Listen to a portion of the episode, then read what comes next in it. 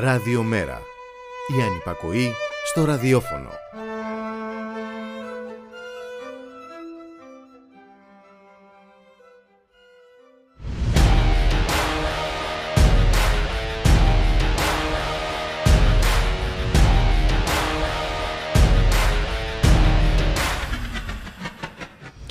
Κομμένο κεφάλι του αλόγου στο μαξιλάρι. Η σκηνή στον ονό με το προειδοποιητικό μήνυμα της μαφίας προς τον οφειλέτη. Αυτή η σκηνή μου ήρθε στο νου βλέποντας την επίσκεψη της Ντόρα Μπακογιάννης στη Ροδόπη και το χιδαίο, εκβιαστικό και αλαζονικό λόγο που χρησιμοποίησε, μιλώντας εκ της μουσουλμανικής μειονότητας που τόλμησε να ψηφίσει διαφορετικά και να βάψει την περιοχή σε άλλο χρώμα εκτός από το μπλε, αποτελώντας μια παραφωνία στις εκλογές του Μάη. Χωρίς καν να τάξει το οτιδήποτε είπε απλά και κοινικά αν δεν μας ψηφίσετε τα πράγματα θα γίνουν για σας πολύ δύσκολα στο ίδιο μήκος κύματος και ο εκπρόσωπος τύπου της Νέας Δημοκρατίας. Δεν μας εκπλήσει, είναι η λογική του ιδιοκτήτη, του τσιφλικά, του παντοδύναμου απέναντι σε υποτακτικούς, ευάλωτους και εξαρτώμενους. Η ίδια η λογική του αφέντη του Δήμου της Αθήνας ο κύριος Μπακογιάννης μπορεί να ξυλώνει, να πέσει με τα λεφτά των δημοτών, να κόβει δέντρα, να δρομολογεί τη μετατροπή του κέντρου της Αθήνας σε καθαρά τουριστικό προϊόν και να βάζει επιλεκτικά πρόστιμα στους αντιπάλους της παραταξής του.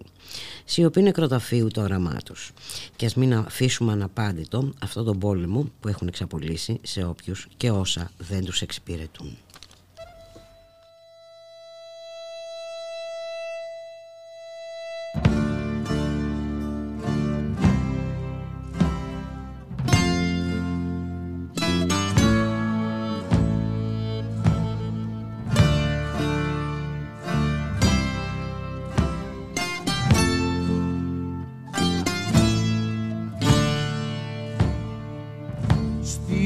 Ανάγκη στα θρανία.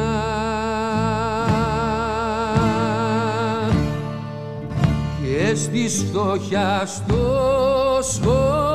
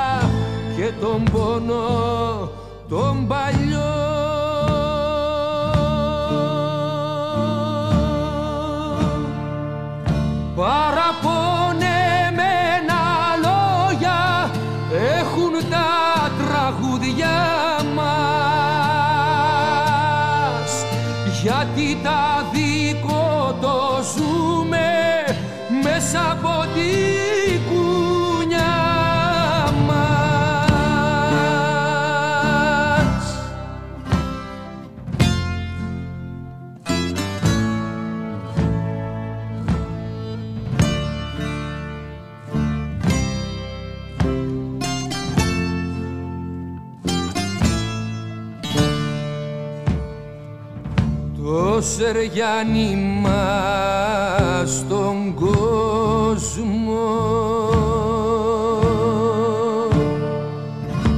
Ήταν δέκα μέτρα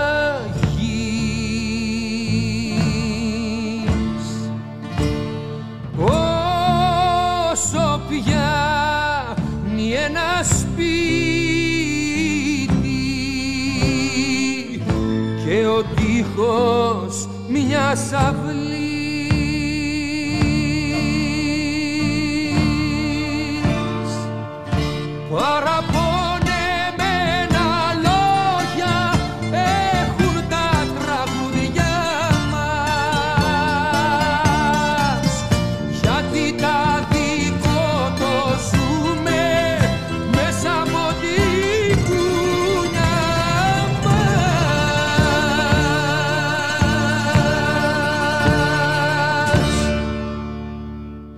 Καλό μεσημέρι και καλή εβδομάδα φίλες και φίλοι ακροάτρες και ακροατές. Είστε συντονισμένοι στο radiomera.gr το στίγμα της μέρας στον ήχο Γιώργος Νομικός, στην παραγωγή Γιάννα Θανασίου Γιώργης Χρήστου, στο μικρόφωνο η Μπουλίκα Μιχαλοπούλου, διακαναλική ε, συνέντευξη νωρίτερα του Μέρα 25 Συμμαχία για τη Ρήξη. Να καλωσορίσουμε τον Αλέξη Σμυρλή, διευθυντή της κοινοβουλευτικής ομάδας του Μέρα 25 και υποψήφιος στο Β3 Νότιου τομέα της Αθήνας με το Μέρα 25 Συμμαχία για τη Ρήξη.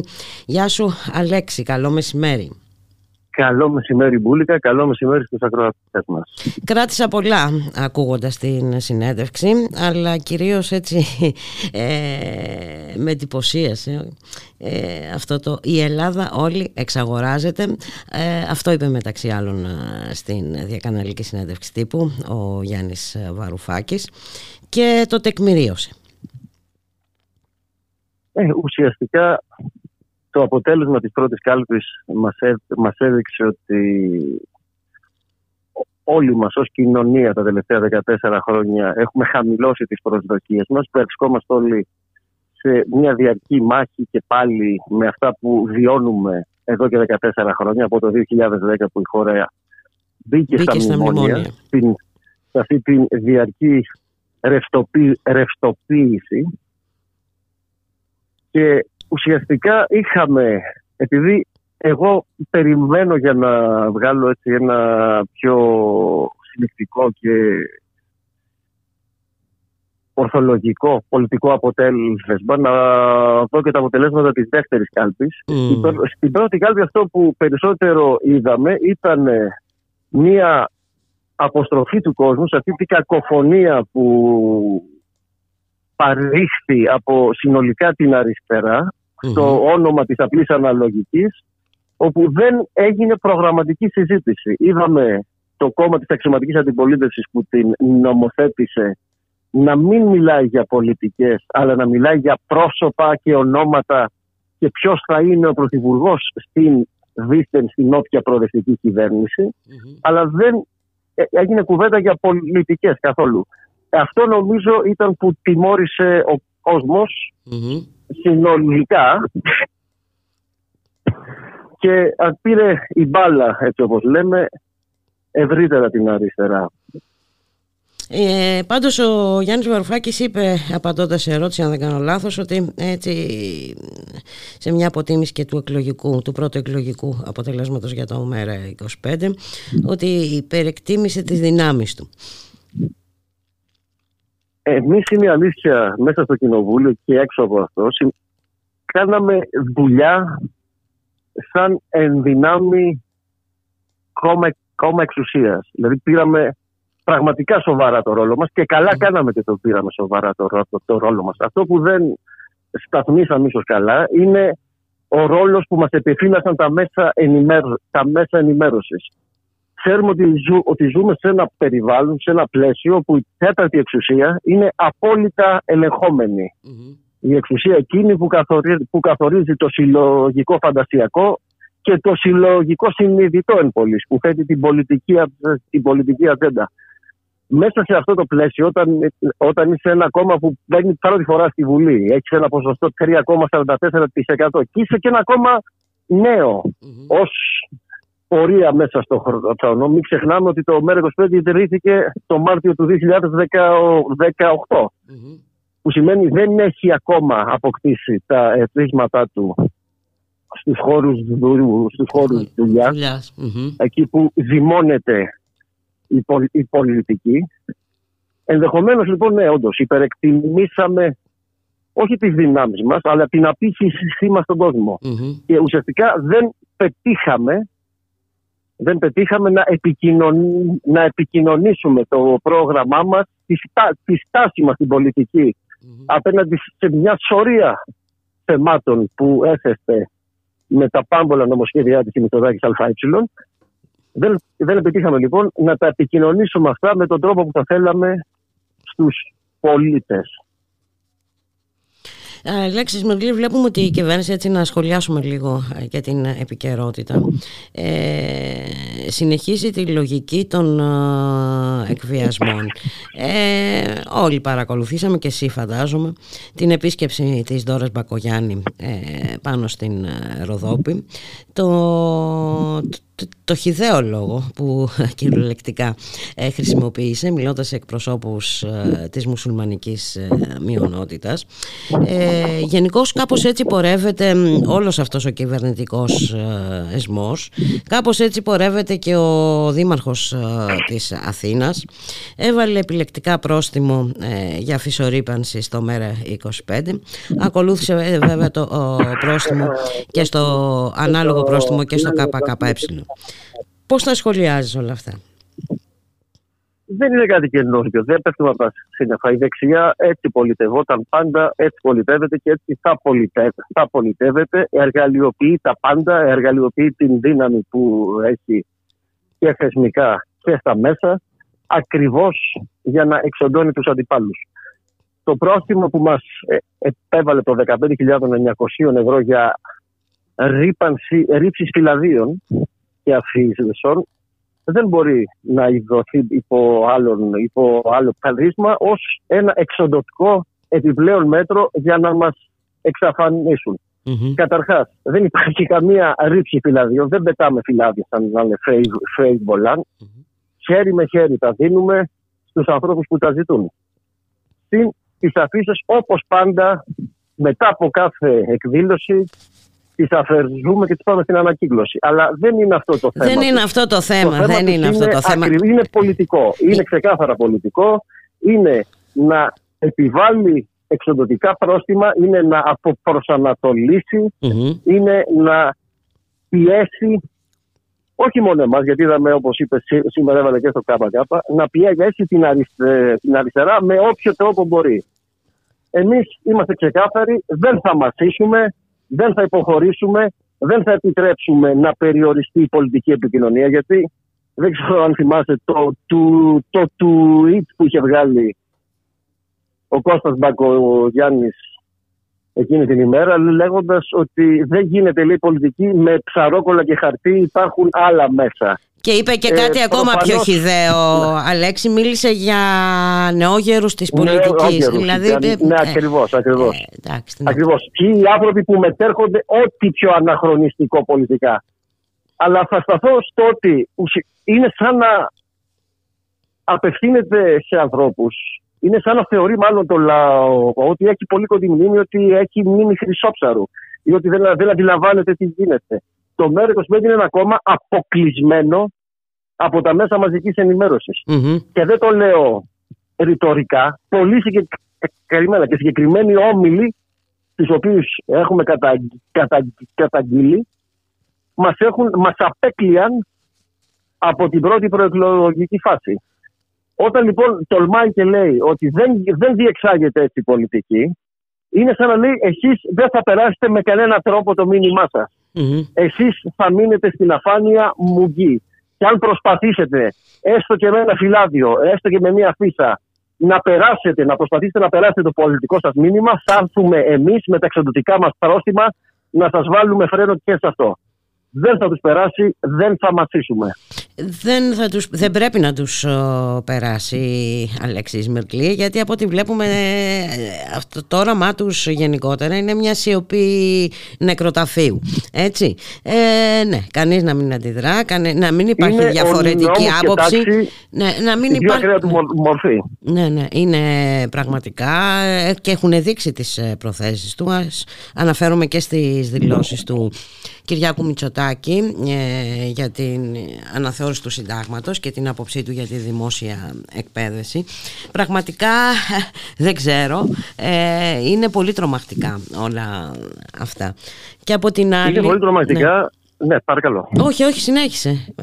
Όχι, είναι πολύ, είναι πολύ τρομακτικά και γι' αυτό πρέπει να αντιληφθούμε όλοι οι προοδευτικοί πολίτες ποιο είναι πλέον το επίδικο των εκλογών της 25ης Ιουνίου. Χρειάζεται μια πραγματικά αγωνιστική, αριστερή, ταξική αντιπολίτευση για το εδώ και τωρα Που θα λέει τα πράγματα με το όνομά τους. Που δεν θα λογαριάζει το πολιτικό κόστος, που δεν θα λογαριάζει το, το προσωπικό κόστος. Που θα κατονομάζει τους τρέχοντες δυνάστες όλων μας. Αυτό είναι το βασικό επίδικο. Γι' αυτό θεωρώ πραγματικά από καρδιάς ότι η φωνή του Μέρα 25 έχει τεράστια χρησιμότητα στο νέο πολιτικό σκηνικό που διαμορφώνεται με έναν παντοδύναμο και αλαζόνα Μητσοτάκη. Και αυτή την αλαζονία την έχουμε δει και από τις διάφορες δηλώσεις που κάνουν βουλευτές, υποψήφοι πλέον βουλευτές. Όπως ας πούμε αυτός ο ανεκδίκητος πνευματικός που αναγκάστηκε να τον κόψει, ενώ ήταν ακριβώς ποια είναι η θέση της Νέας Δημοκρατίας. Ε, ναι. ε, κοίταξε να δεις. Λίγο την πολιτική να δεις ναι. τι γίνεται. Είναι εφαρμογή ε, αυτό που είπε ο, ο κύριος Πνευματικό.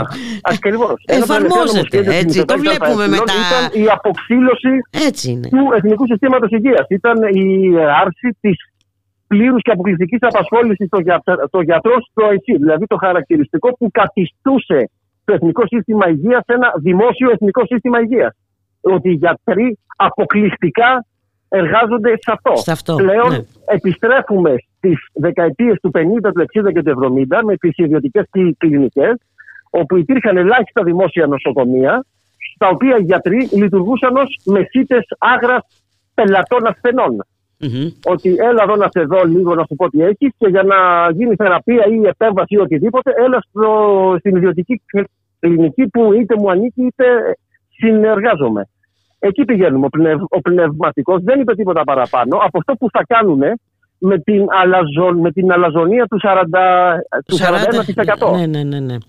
Έγιναν απρόσεκτοι. Που ουσιαστικά τι είπε, ότι η υγεία δεν είναι δικαίωμα για όλους, είναι προνόμιο για αυτούς που έχουν να το πληρώσουν. Εντάξει, είναι μπήκαμε στη λογική κόστου-οφέλου. Ε, Ακριβώς. Έτσι είναι. Και... Η υγεία ως εμπόρευμα, όχι ως δικαίωμα. Μα το έχουμε δει και το είδαμε. Ε, νομίζω αυτά, ότι. Λοιπόν, ναι, ε, το είδαμε, Αλέξη. Χρειάζεται και... μια πραγματική αντιπολίτευση mm-hmm. για το εδώ και τώρα. Που ούτε θα παραπέμπει τα πράγματα στις καλένδε και σε ένα αόριστο επέκεινα, ούτε θα προτείνει κάτι διαχειρι... διαχειριστικό. Mm-hmm.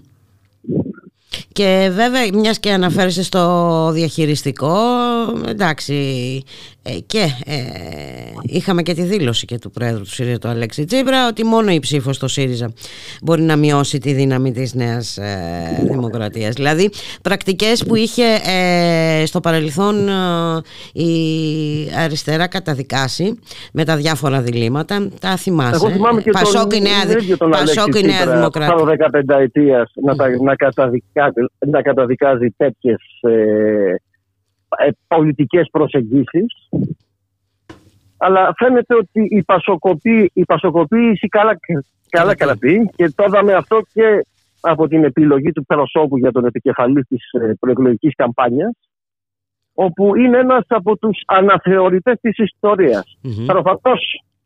το μάθημα που ο ΣΥΡΙΖΑ πήρε από την Κάλτη δεν είναι ότι αυτή του η πασοκοποίηση και η μετατροπή τους σε ένα διαχειριστικό του διστοπικού νεοφιλελεύθερου πλαισίου κόμμα ήταν λάθος. Μάλλον το μήνυμα που πήρε είναι ότι πρέπει να γίνει ακόμα πιο πασόκ από το πασόκ. Για όλους αυτούς τους λόγους. Η είναι ότι αυτό δεν θα του βγει σε καλό του ΣΥΡΙΖΑ. Ε, ε, γι' αυτό λοιπόν, για όλους αυτούς τους λόγους, έχει πολύ μεγάλη σημασία το ΜΕΡΑ25 Συμμαχία για τη Ρήξη να είναι στη Βουλή, να έχει δύναμη.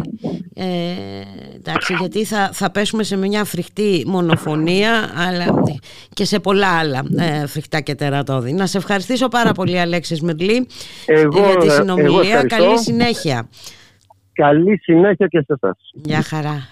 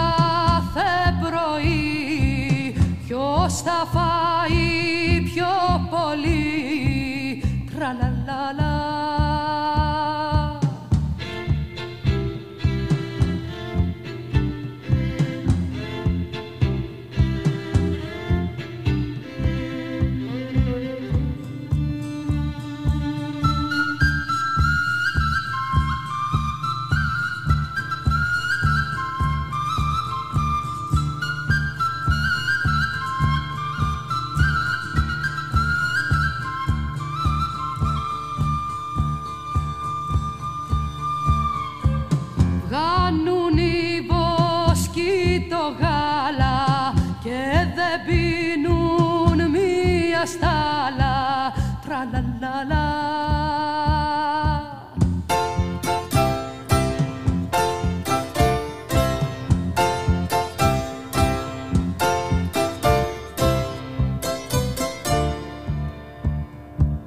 Θα γυρίσει ο τροχός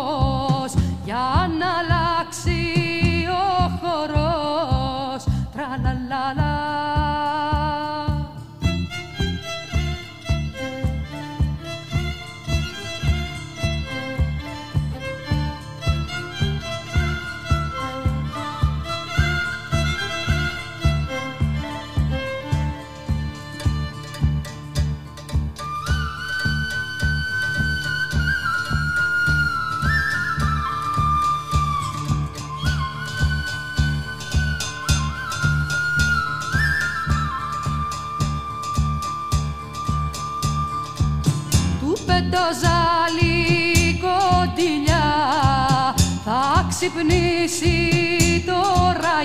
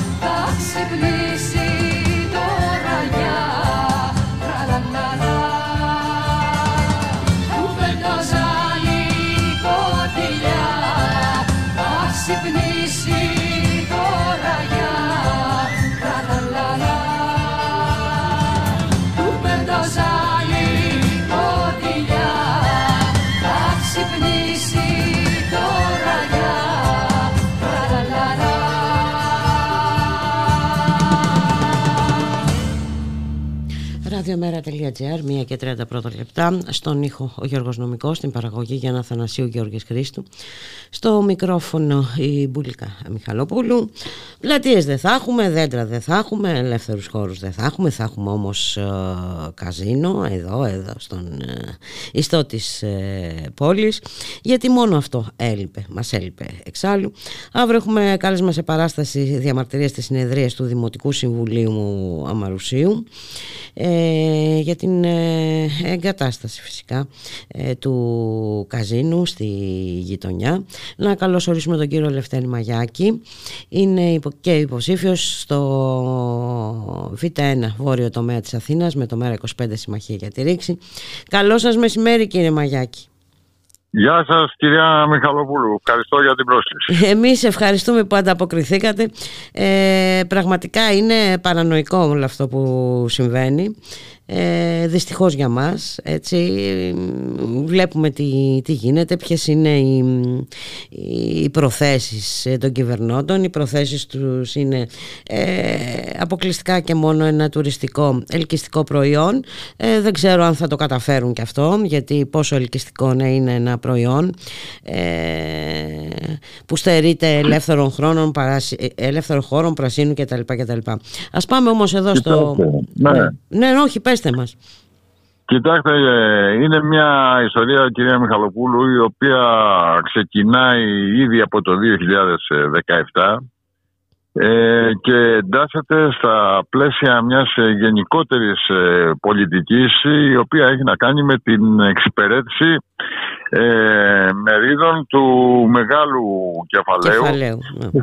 Και στη συγκεκριμένη περίπτωση για να λέμε τα πράγματα με ονοματεπώνυμο ε, του μεγαλοεφοπλιστή Λασκαρίδη ο οποίος ε, στην ε, καζίνο της Πάρινθας ε, έχει μετοχές οι οποίες αγγίζουν το 30% και που εν πάση περιπτώσει και λόγω της κρίσης που ήταν κατά διάρκεια των μνημονιακών χρόνων αλλά και αργότερα έχει δει τα κέρδη τους στο καζίνο της Πάρηθας λόγω της αποθεσίας που είναι να πέφτουν. Μάλιστα. Οπότε είπε να το λοιπόν, φέρει πιο ε, κοντά. Ναι, όταν λοιπόν ε, δόθηκε η άδεια για να γίνει το καζίνο του ελληνικού ε, κάτω στο ελληνικό, στα συμφέροντα Λάτσι, τότε και αυτός βρήκε την ευκαιρία και πράγματι το 2017 η τότε κυβέρνηση ΣΥΡΙΖΑ ε, άνοιξε το δρόμο για αυτή τη μεταφορά η οποία και ολοκληρώθηκε τώρα τον περασμένο Μάρτιο που μας πέρασε με ένα προεδρικό διάταγμα το οποίο εξέδωσε η κυβέρνηση της ε, Νέας Δημοκρατίας. Εμείς ε, από την αρχή ε, είχαμε φτιάξει μια αγωνιστική επιτροπή, ένα συντονιστικό επιτροπής αγώνα όπως το ονομάζαμε, ενάντια στη μετεκατάσταση του καζίνο, το οποίο δεν ήταν μόνο από το Μαρούσι, αλλά ήταν και από όμορους δήμους, το Χαλάνδρη, την Πέφτη, την Κηφισιά, το Ηράκλειο και όλους τους όμορους δήμους εδώ του Αμαρουσίου με ένα και κύριο στόχο να αποτρέψουμε αυτή τη μετεκατάσταση. Ακριβώς για τους λόγους τους οποίους αναφέρατε και εσείς. Δηλαδή δεν μπορούμε αυτή τη στιγμή να αποδεχθούμε σαν πολίτες αυτής της κοινωνίας να ονομάζουμε επένδυση και μάλιστα υπέρ του δημοσίου συμφέροντος ε, μια επένδυση η οποία έχει να κάνει ας πούμε με την με, αφέμαξη. Με, την, με τον τζόγο. Με, με τον τζόγο, ακριβώς. με την αφέμαξη των ε, λιγοστών χρημάτων που έχουν κάποιοι άνθρωποι εθισμένοι ας πούμε στον τζόγο για να γεμίζουν οι τσέπες ε, κάποιων άλλων. Το θεωρούμε απαράδεκτο. Όπως επίσης θεωρούμε και απαράδεκτο ε, αυτή την ίδια τη χωροθέτηση του καζίνο, mm-hmm. δίπλα στη λεωφόρο της σε μια περιοχή η οποία ήδη σφίζει κυκλοφοριακά. Ε, θα πάνε και θα φτιάξουν ένα εμπόριο. Δεν θα είναι μόνο το καζίνο, θα έχει και συνοδές δραστηριότητες ε, περίπου επιφανείας 26.000 τετραγωνικών μέτρων. Το οποίο παρακαλώ σημειώστε ότι θα είναι σε απόσταση αναπνοής από κατοικίες, από σχολεία και με, πρακτικά μέσα στο νοικιστικό Λιστό. Κυριολεκτικά, δίπλα στα σπίτια μας. Κύριε Μαγιάκη, ε, έχουμε διακοπή της ε, τηλεφωνικής... Όχι, εντάξει. Α, α εντάξει. Νόμιζα ότι ναι. κάτι έγινε με τη γραμμή. Συμβαίνουν Όχι, εγώ έφυγα. Κάτι πάτησα.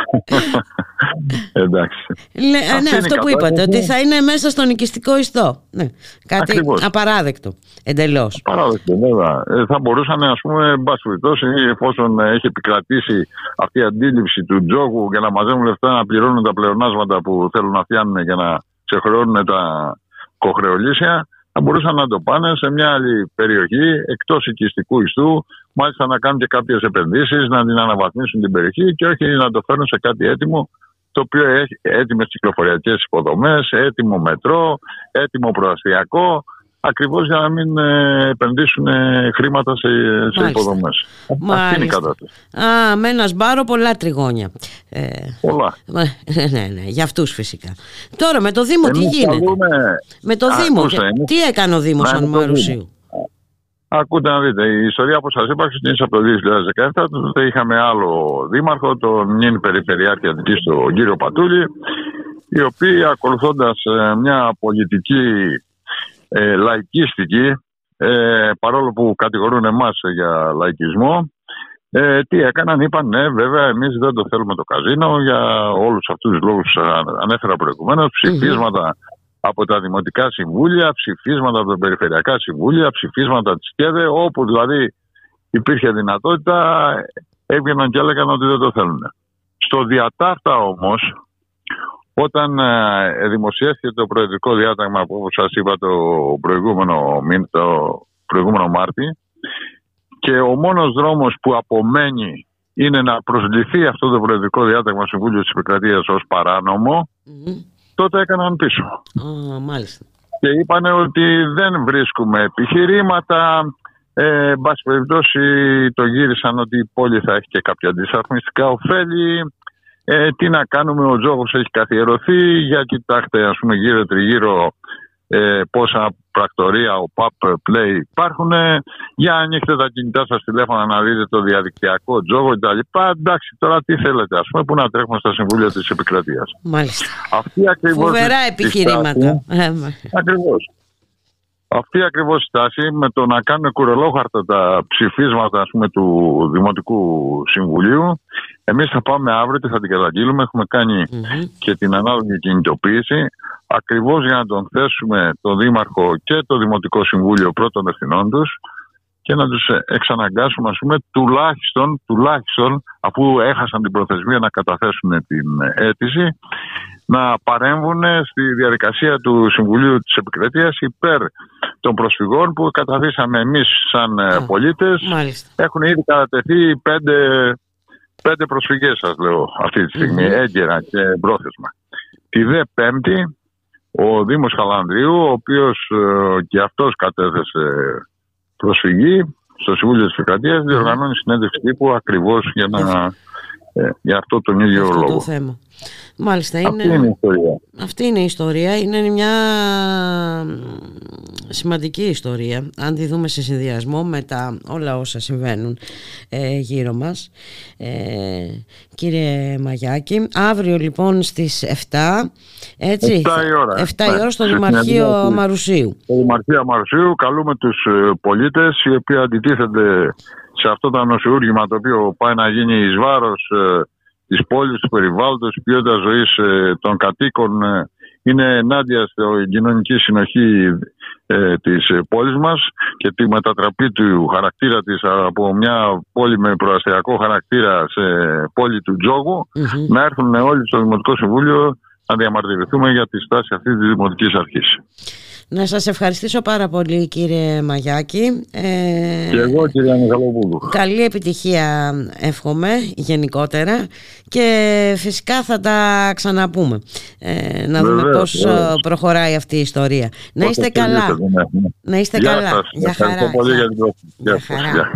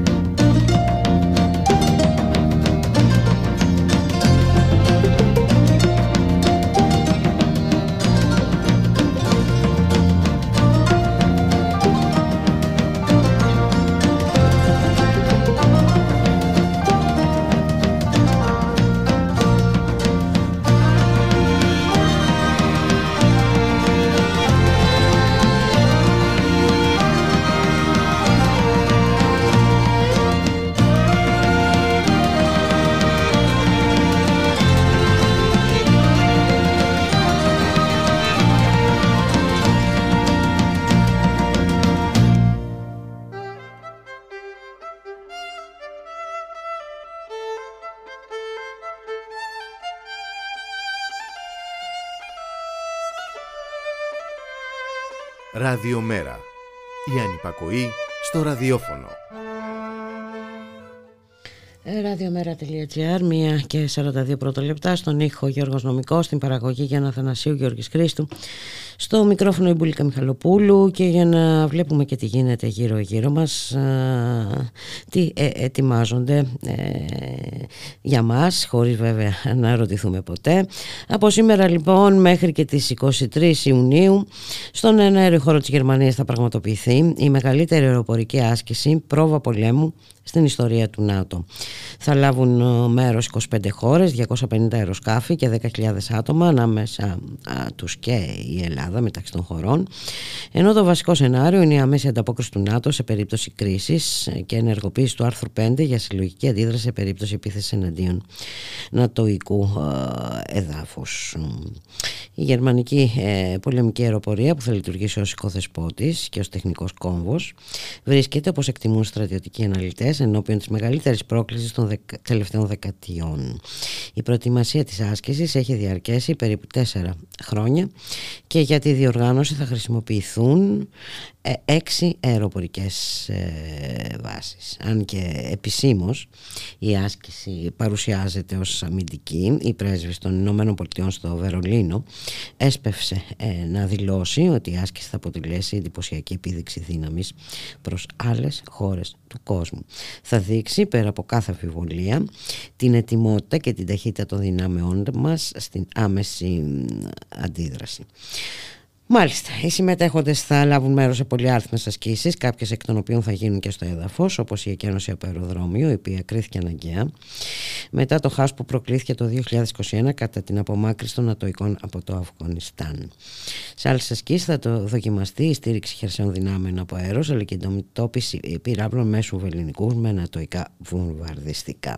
Θα εξεταστούν επίσης σενάρια επίθεσης με πλοία ή υποβρυχία στη Βόρεια Θάλασσα. Είδαμε τον αδελφό στην άλλη όχθη του καιρού και τη γυναίκα που βλάστησε ανασχελή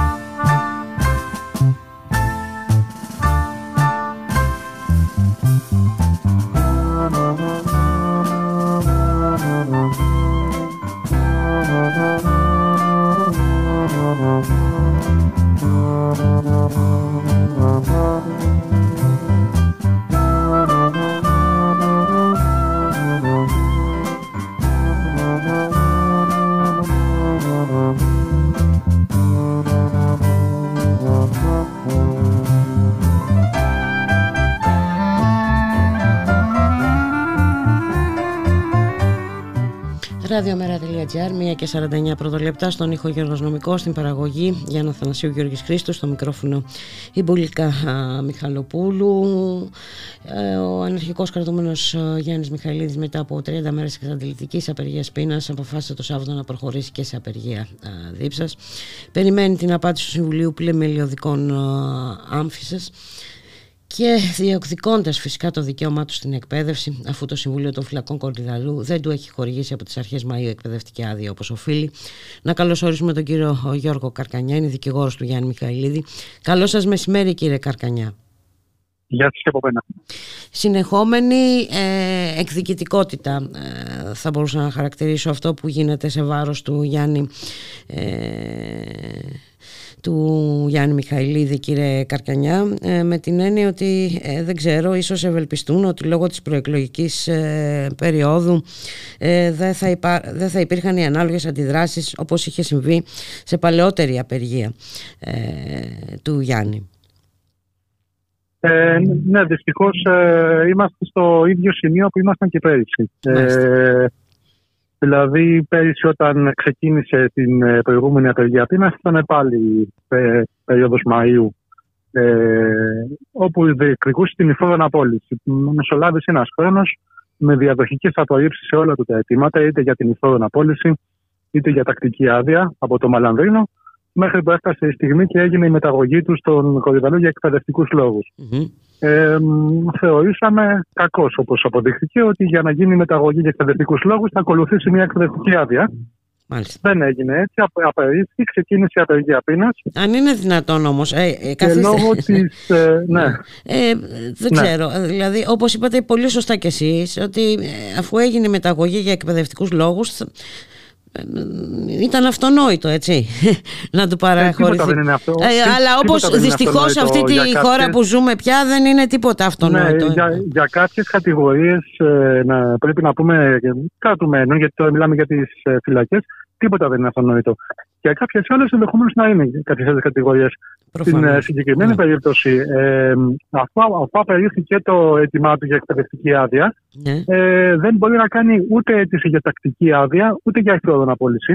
Γιατί ακόμα είναι σε εκκρεμότητα εδώ και δυόμιση μήνες η μία και ενάμιση μήνα η άλλη, οι προηγούμενες αιτήσεις στο Συμβούλιο των Πλημελικών της Άμφιστας. Δηλαδή από, από, από όταν ήταν, όταν ήταν κρατούμενος στην προηγούμενη φυλακή στο Μαλανδρίνο. Επειδή λοιπόν γραφειοκρατικά δεν μπορεί να κάνει έτοιμα για νέα χορήγηση άδειας, ε, ο άνθρωπος είναι σε ένα αδιέξοδο. Ε, έτσι το Επί, επί της ουσίας, δηλαδή, επικαλούνται, το Συμβούλιο των Φυλακών επικαλείται γραφειοκρατικά κολλήματα. Δηλαδή. Ε, ε, λέει ναι. ότι εφόσον εκκρεμούν, ε, εκκρεμούν οι προηγούμενες αιτήσεις δεν έχουν απαντηθεί ακόμα, ε, πρέπει να απαντηθούν. Ε, τι γίνεται όμως γιατί δεν το, απαντώνται ωστόσο. για, για όποιο λόγο μπορείτε να φανταστείτε. Τη μία δεν υπάρχει εισαγγελέα, την άλλη κάποιος συναντιούχο, την άλλη ναι, θα σας απαντήσουμε μεθαύριο, την άλλη τέλος της εβδομάδας. Έχουμε ακούσει όλων των ειδών τα. Εδώ έχουμε να κάνουμε όμως με τη ζωή ενός ανθρώπου. Ε, από το Σάββατο ο Γιάννης ο Μιχαλίδης ξεκίνησε και απεργία δίψα, η οποία πρέπει να πω ότι δεν παίρνει ε, με οποιονδήποτε τρόπο κάποιο ιδρύο πλέον. Ε, τα αποθέματα του είναι ό,τι αποθέματα έχει ο οργανισμός. Ε, τα οποία εξαντλούνται αρκετά σύντομα όταν έχεις κάνει 30 μέρες απεργίας πείνας και κόβεις και, ε, και το νερό πλέον. Ε, είμαστε σε εβδομάδα που θα κρυθούν όλα. Δεν έχει πολλές αντοχές. Ήδη έχουν περάσει δυόμιση, δυόμιση μέρες. Εγώ τώρα μόλις βγήκα από το νοσοκομείο του Κορυδαλό που τον είδα. Ε, δεν έχει πολλές μέρες ακόμα σε αυτή την κατάσταση. Πραγματικά κύριε Καρκανιά δεν ξέρω τι να πω Δηλαδή είναι τρομερό τώρα να, δεν, δεν υπάρχει κάποιος τρόπος πίεσης ε, κάτι Ε, σ- σήμερα το πρωί ε, δημοσίευσα ένα, μια απελπισμένη προσπάθεια, ένα δελτίο τύπου. Όποιος έχει την αρμοδιότητα, ας κάνει κάτι επιτέλους, ω απαντηθεί το αίτημά του. Δηλαδή, θα φτάσουμε σε σημείο που ο άνθρωπος θα πάθει μόνιμη βλάβη ή και κάτι χειρότερο και για γραφειοκρατικού λόγους θα μας λένε δεν είμαστε εμείς αρμόδιοι. Δεν γίνεται έτσι. Δεν, είναι απελπιστική η κατάσταση. Ε, Τον έχουν φέρει σε, σε, πλήρη, σε, σε αδιέξοδο, εντελώς ε, ε, κυριολεκτικά. το Εξόντωση. αδιέξοδο. Δεν μπορεί Αυτό να κάνει ε, τίποτα. ονομάζεται ε, ε, ε, επιχείρηση εξόντωσης. τώρα Εγώ έτσι το βλέπω, είναι- ε, κύριε Είναι, με- Καρκανιά. είναι, μετα, είναι μεταξύ νοσοκομείου κρατουμένων και νοσοκομείου εξωτερικού. Όπου τον, τον πηγαίνουν, ε, δεν δέχεται να, να μπει σε, στον ορό που λέμε. Οπότε επιστρέφει πίσω Μάλιστα. για πόσο ακόμα; Δεν ξέρω Μάλιστα. για πόσο μπορεί να αντέξει ακόμα. Ο- ο- Οπότε η, η- η μόνη λύση που μπορεί να δοθεί είναι μ, ε, πο- ε, πολιτική με την έννοια ότι κάποιος πρέπει να, να, ε, να πάρει την ευθύνη εν πάση περιπτώσει. Κοιτάξτε, η- αυτό το πράγμα δηλαδή δεν έχουμε φτάσει να το συζητάμε ακόμα με- μετά από ένα χρόνο, αυτό που σας είπα στην αρχή. Μάλιστα. Ο, ε, ο κάθε, ο κάθε αρμόδιος λέει ότι δεν είναι στο δικό μου χέρι, είναι σε κάποιου άλλου. Μάλιστα. Ε, μ, εντάξει, εγώ να τα ακούσω όλα αυτά, αλλά πλέον ο Μιχαηλίδης δεν έχει άλλε Δεν άλλες έχει- τέτοιου είδους αντοχές. Δεν Να υπάρχουν ακούει συνέχεια από τον ένα στον άλλον και η επόμενη αίτησή σου και η μεθεπόμενη αίτησή σου και να περνάνε οι αιτήσεις του και να απορρίπτονται. Να του λένε δεν είσαι έτοιμος να βγεις, πάρε καμιά άδεια πρώτα, αλλά μετά σου κόβουμε και την άδεια. Ε, δεν, δεν, έχει- δεν, δεν, δεν μπορεί να προχωρήσει έτσι αυτή η διαδικασία. Ε, ο- οδηγεί τον Μιχαηλίδη στην εξόδωση. Ε, δεν, έχω, δεν ξέρω πώς αλλιώς να το περιγράψω για να Ναι, γίνει αυτό, κατανοητό. αυτό, αυτό ακριβώς ε, περί αυτού ακ- ε, πρόκειται κύριε Καρκανιά όταν έχουμε μάλιστα δει ποιες είναι οι συμπεριφορές ε, σε άλλες ε, περιπτώσεις και π- πόση ευελιξία ε, υπάρχει.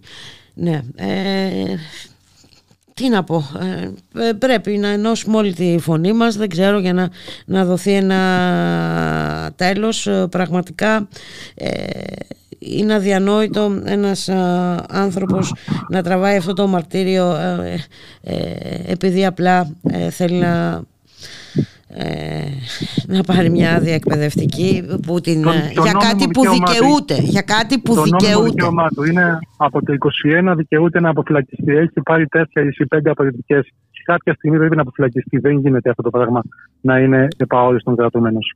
Ε, να ελπίσουμε ότι η απεργία δίψα δεν ξέρω, θα είναι αυτή που θα κινητοποιήσει μια κατάσταση. Δεν μπορώ να σκεφτώ τι άλλο θα μπορούσε να γίνει. Να σας ευχαριστήσω πάρα πολύ κύριε Καρκανιά. Να είστε καλά. Να είστε καλά. Γεια χαρά.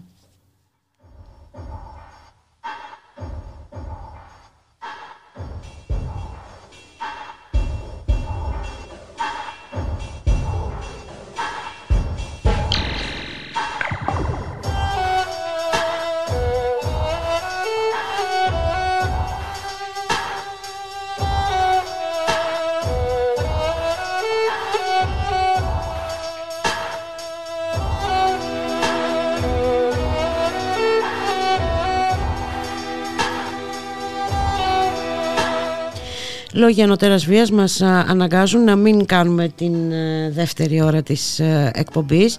Θα τα ξαναπούμε λοιπόν στις 3 παρέα με την Τίνα Ιωακημίδου. Την εικόνα την καλή Θα σου φέρω μια αυγή Χρώματα Χρώματα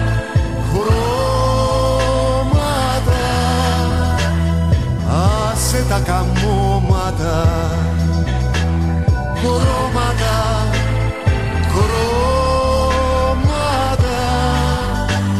Χρώματα και αρώματα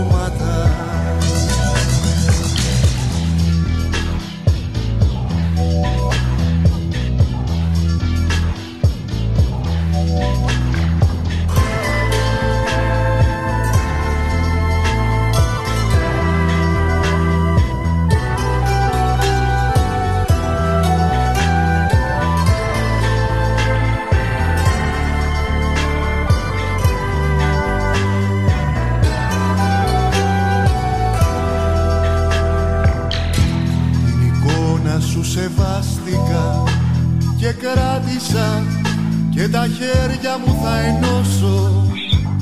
Πριν στη ζητιάνια ειδώσω χρώματα, χρώματα,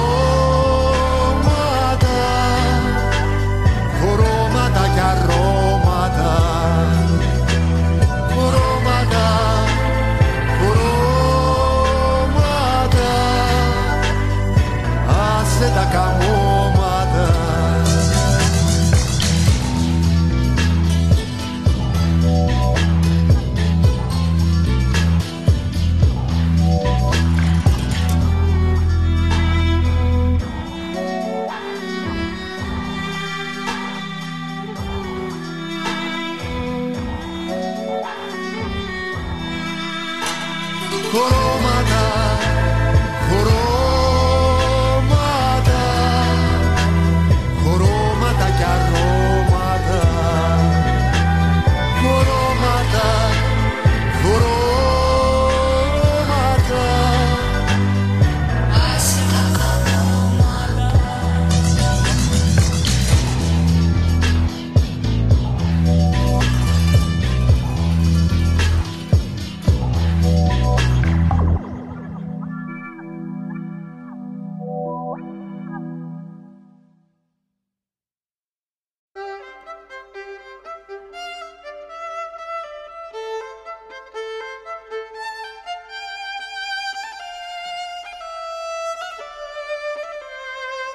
Ραδιομέρα. Η ανυπακοή στο ραδιόφωνο.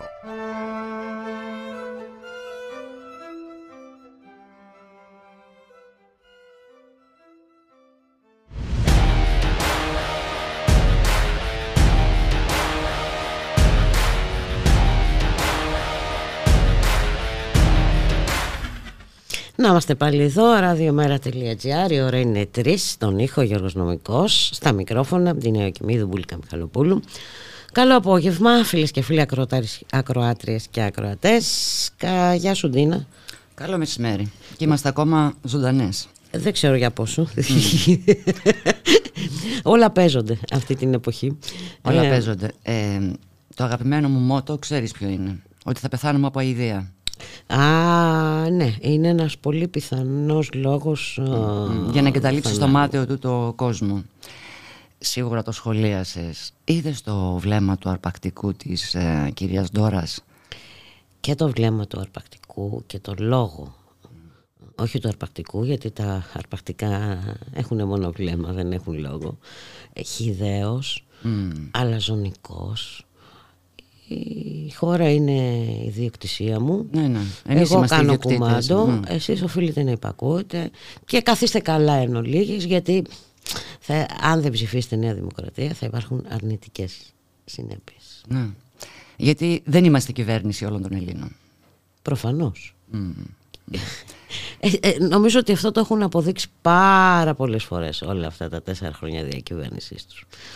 Και απέναντι σε αυτούς τους φτωχούς ανθρώπους που την κοιτάγανε έντρομοι θέλω να πω ότι ντράπηκα για λογαριασμό της πραγματικά και εξοργίστηκα.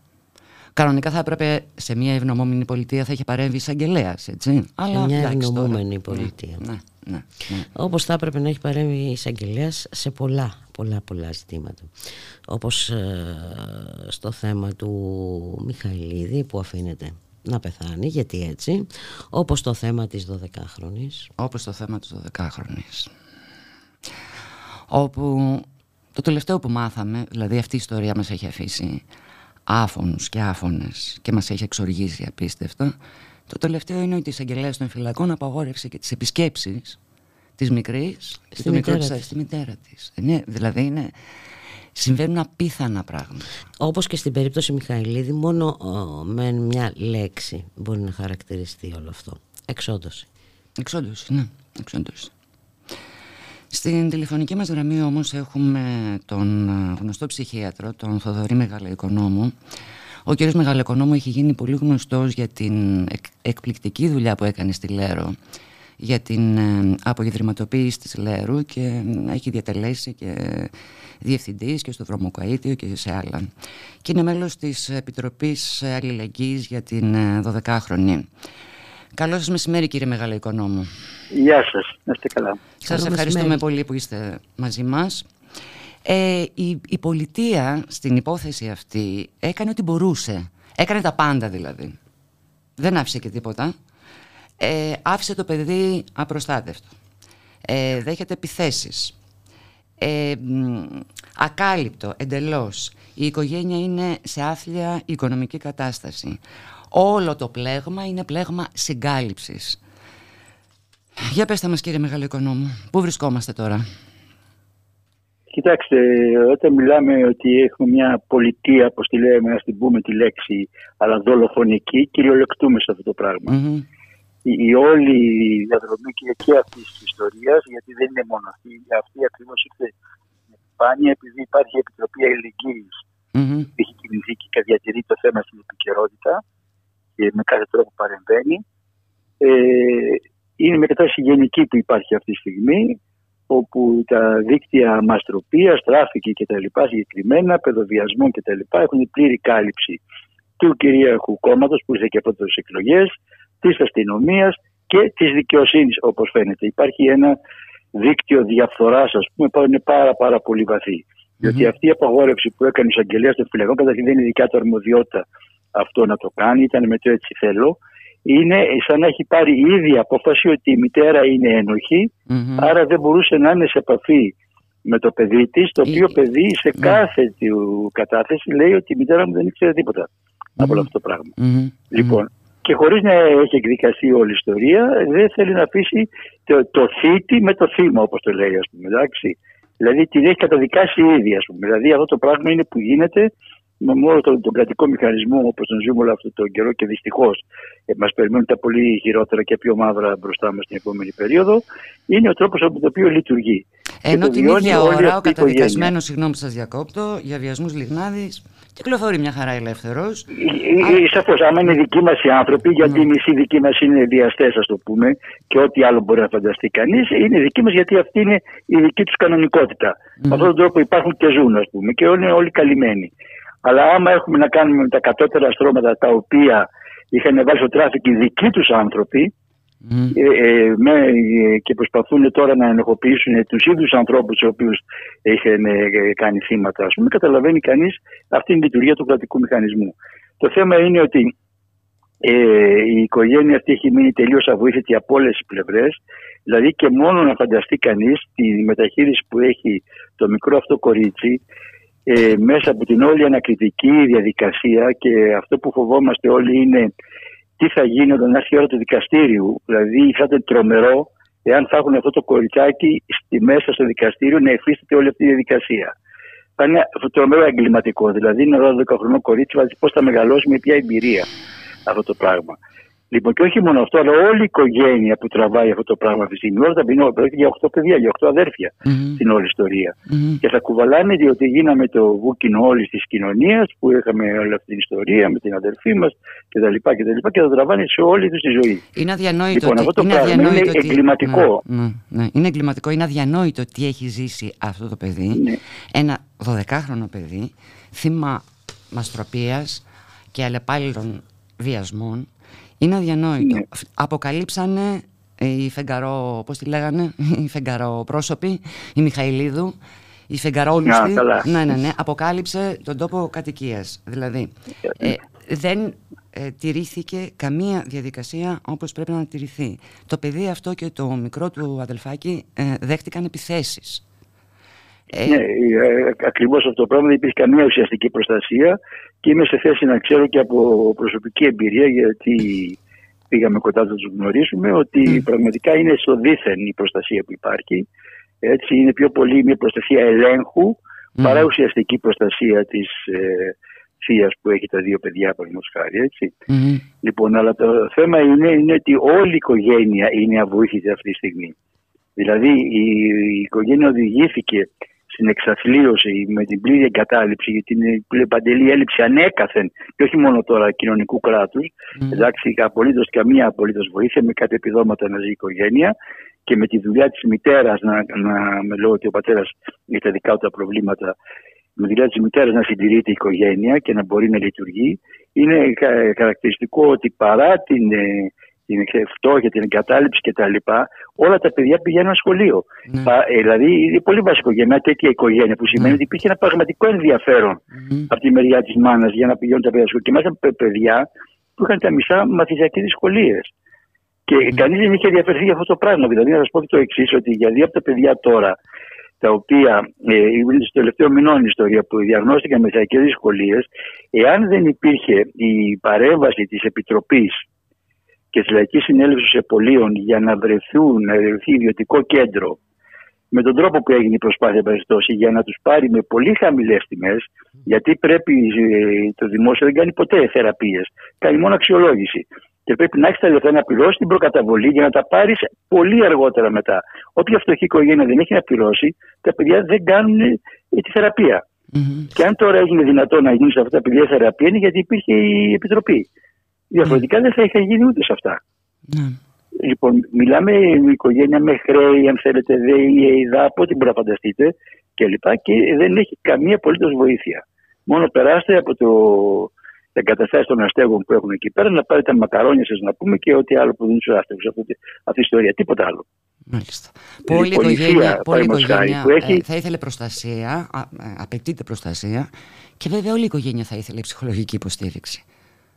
Ναι, Έτσι. όλη η οικογένεια. Ναι. Και η μόνη ψυχολογική υποστήριξη, αλλά όχι με τον τρόπο του τεχνικισμού, ας το πούμε, της ψυχολογικοποίησης των πραγμάτων, αλλά με ουσιαστική ψυχοκοινωνική υποστήριξη είναι από την Επιτροπή που έρχεται. Μμμ. Υπάρχουν άνθρωποι που συναντούν τους ανθρώπους, που μιλάνε μαζί τους, που του συνοδεύουν στις όλες τις δυσκολίες που υπάρχουν. Η θεία, παραδείγματος χάρη, έχει αναλάβει ένα μεγάλο Μεγάλο βάρος. βάρος ναι. αυτή Ναι, τη ναι, στιγμή. μεγάλο Και βάρος. Γιατί κανείς έχει τα δεν δύο τη παιδιά βοηθάει να έτσι. βρει μια Έχει δουλειά τα δύο παιδιά. μόνιμη. Μμ, μμ. Ναι, ναι, μια δουλειά μόνιμη.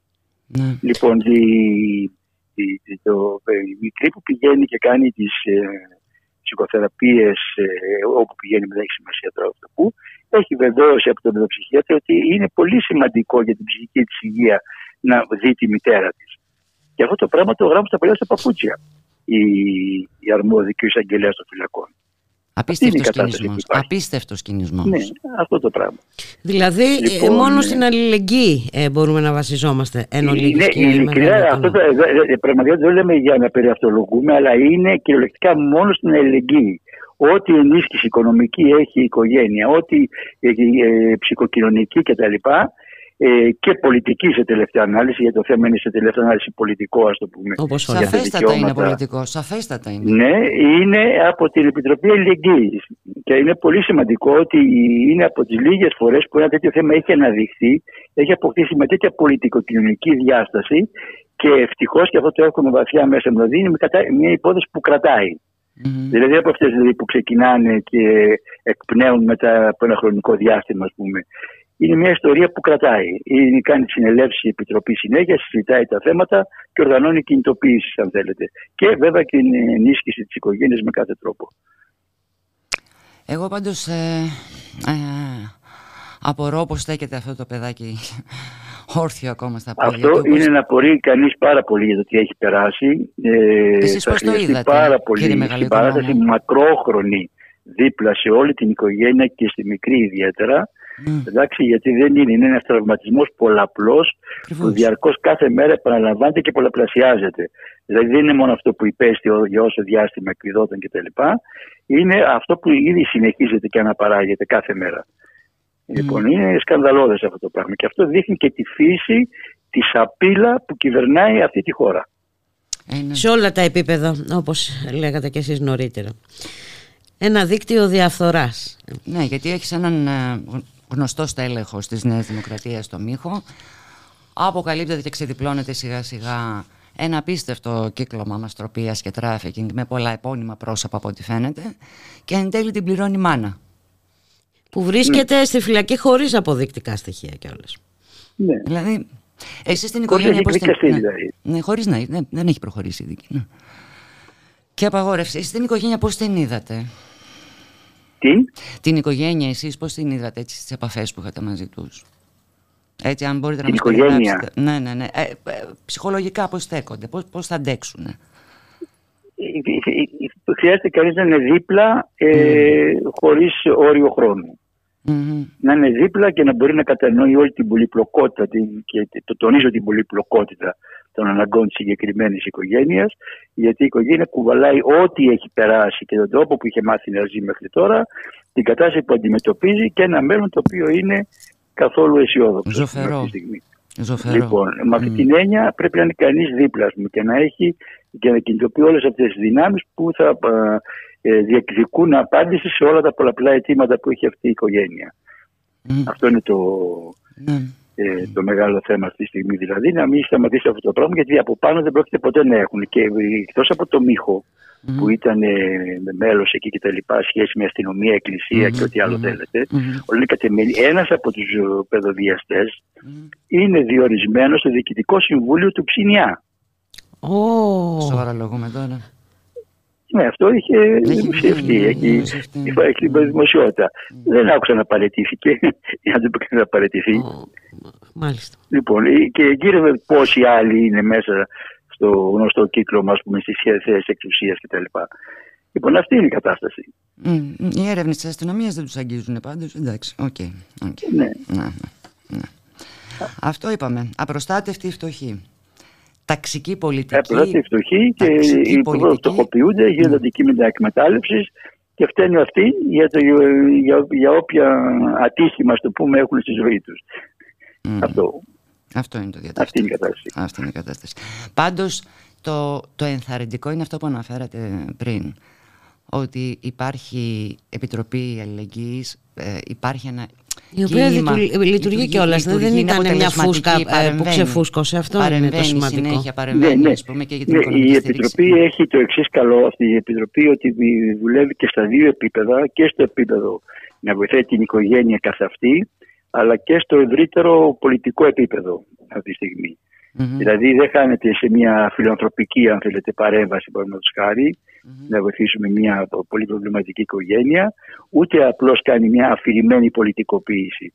Βλέπει το πράγμα πάρα πάρα πολύ συγκεκριμένα.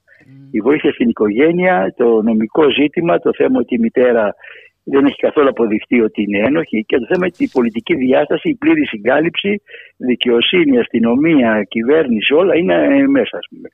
Λοιπόν, είναι ένα βαθιά πολιτικό θέμα. Άρα βλέπει την πολυδιάστατη διάστασή του η Επιτροπή και αυτό είναι το πολύ σημαντικό για μένα που έχει αναδειχθεί για πρώτη φορά, σε, γιατί υπάρχουν άπειρα τέτοια περιστατικά στη χώρα, άπειρα.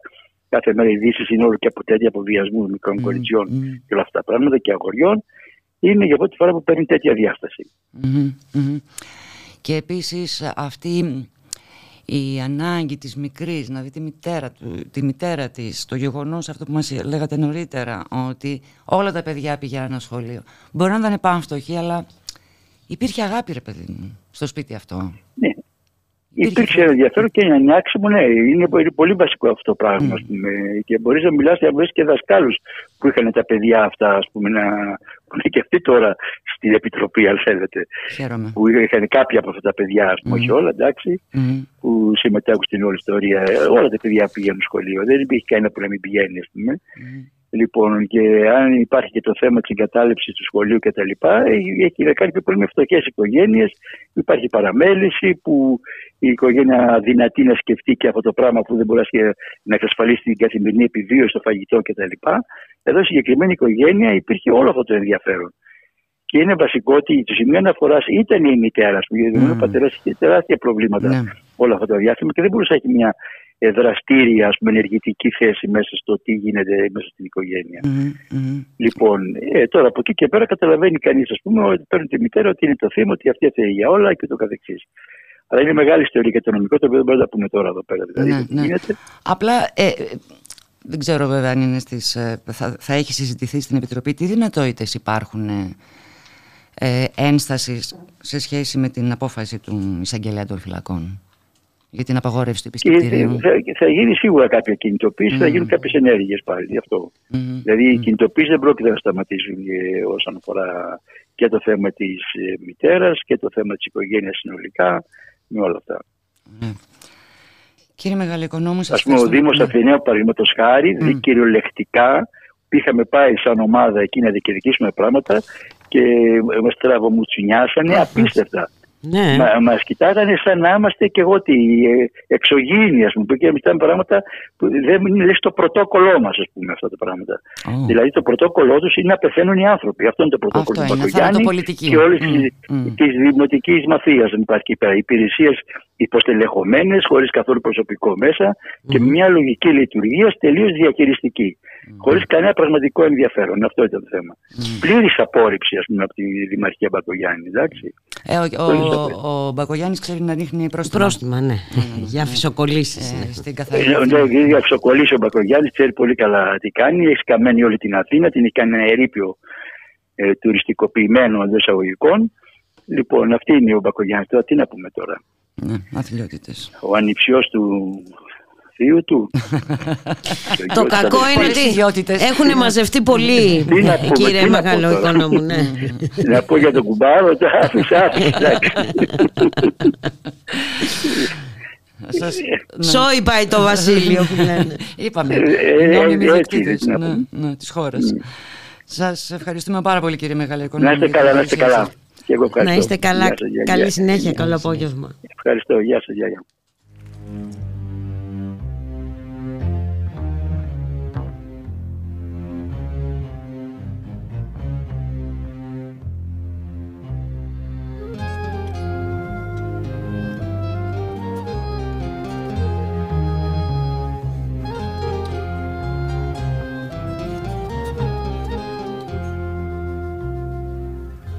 Την εικόνα σου σεβάστηκα, στη φλόγα δεν εκράτησα. Την εικόνα την καλή θα σου φέρω μια ναυγή χρώματα, χρώματα χρώματα και αρώματα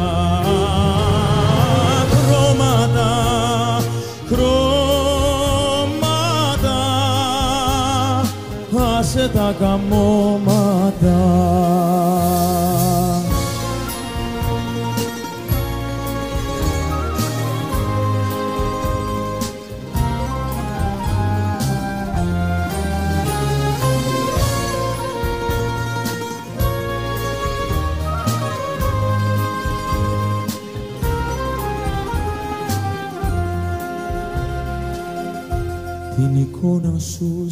σεβάστηκα και κράτησα και τα χέρια μου θα ενώσω πριν στη ζητιάνια τη δώσω. Χρώματα, χρώματα, χρώματα και αρώματα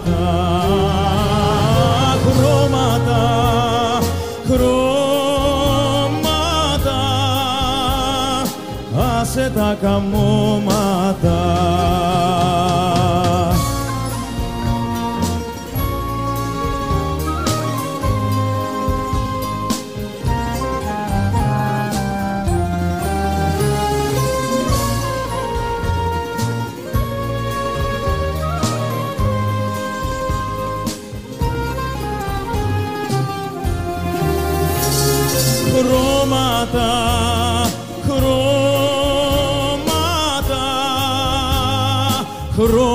χρώματα και αρώματα,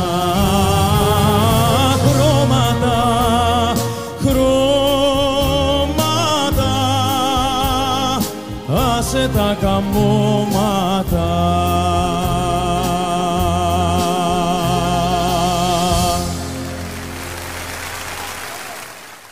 Ραδιομέρα.gr στον ήχο Γιώργος Νομικός, στα μικρόφωνα Αντίνα Κεμίδου, Μπουλίκα Μιχαλοπούλου και στη Λέρο βρέθηκε σήμερα ο Κυριάκος Μητσοτάκης. Δεν του φτάνει το 40%. Ε, λίγο είναι. Ε, Λίγο είναι. ναι, ναι, ζήτησε εκεί από τους ε, κατοίκους να του δώσουν ποσοστό άνω του του 50% και επιπλέον βουλευτή. Α, ε, Να κάνουμε εκλογές στα προσεχή έτη δεν χρειάζεται. Ε, μάλλον. Μα, περιττό είναι. Ναι, περιττό ναι, ναι. Ε, και φυσικά το ίδιο αφήγημα, ο ίδιος εκβιασμός είναι γνωστή εξάλλου στους εκβιασμούς. Ναι, ναι, ναι. Είπαμε, Ε, ερέ δεκαετία του 50. Ακριβώς, μοναδικός σκοπός η αυτοδυναμία, αυτό. Μμ. Εγώ βλέπω μια άλλη είδηση όμως. Ε, πολίτη όπως είναι επιπλωμένο, για τη χώρα μιλάω.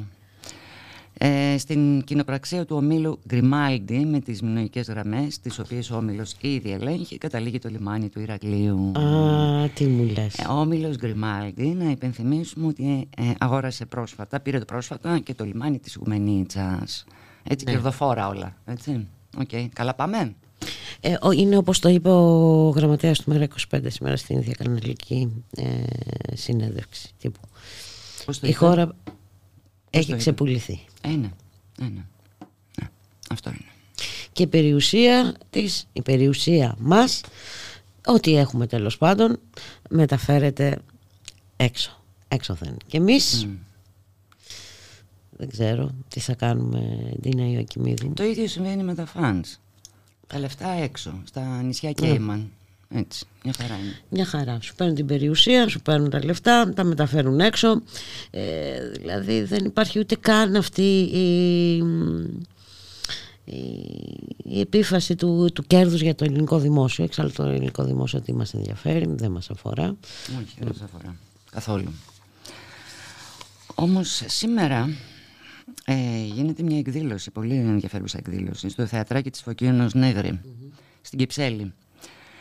Για την κλιματική κρίση, η φύση, η φύση αυτή, η αντίθεση, αντίθαση φύση, δεν μας αφήνει να αυξήσουμε τα κέρδη μας. Λοιπόν, ε, θα συμμετέχουν ο Γιάννης Βαρουφάκης, ο επικεφαλής του ΜΕΡΑ25, ο Κρέτον Αρσένης, η Ροδιώτη, ο Αλέξανδρος Μπίστης, η Μαρία Καδόγλου και η Φέη Τζανετουλάκου. Το είπα σωστά επιτέλους, τα κατάφερα.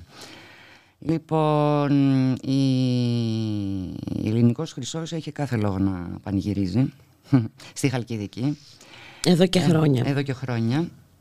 Διότι μ, ε, αφενός μεν έχει εξασφαλίσει χρηματοδότηση και για τα μεταλλεία των σκουριών και από τράπεζες και από το Ταμείο Ανάκαμψης.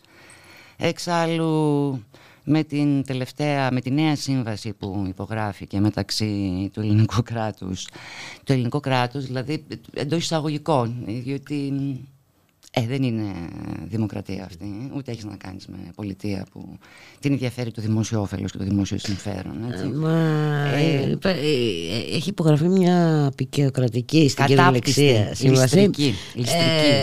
ε, που ομοιά της δεν υπάρχει. Ναι, ναι, δηλαδή είναι, ε, τη διαβάζεις και ντρέπεσαι, απλά, απλά, για 25 έτη, έτσι, με δυνατότητα παράτασης. Βασικά, η ελληνικός χρυσός εκεί έχει απόλυτη προτεραιότητα έναντι οποιασδήποτε άλλης δραστηριότητας. Νερά, πηγάδια, τα πάντα.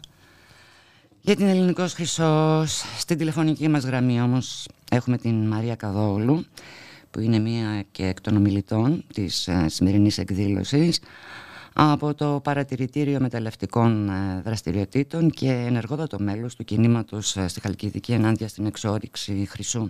Καλό σας μεσημέρι κυρία Καδόγλου. Καλό μεσημέρι Γεια και σας. σε εσάς. Μμμ.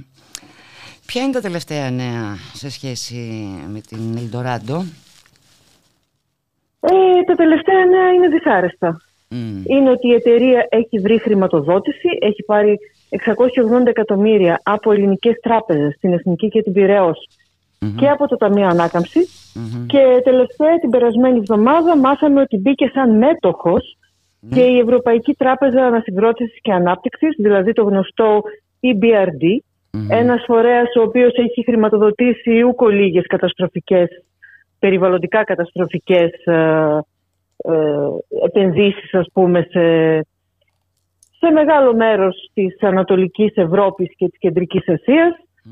Ε, και μια εξόρυξη χρυσού παραπάνω δεν θα της πέσει και ασχημα Οπότε με βάση αυτά και με την καινούργια σύμβαση στο χέρι, με την καινούργια έγκριση περιβαλλοντικών όρων που εκδόθηκε πριν από περίπου ένα μήνα, Ναι.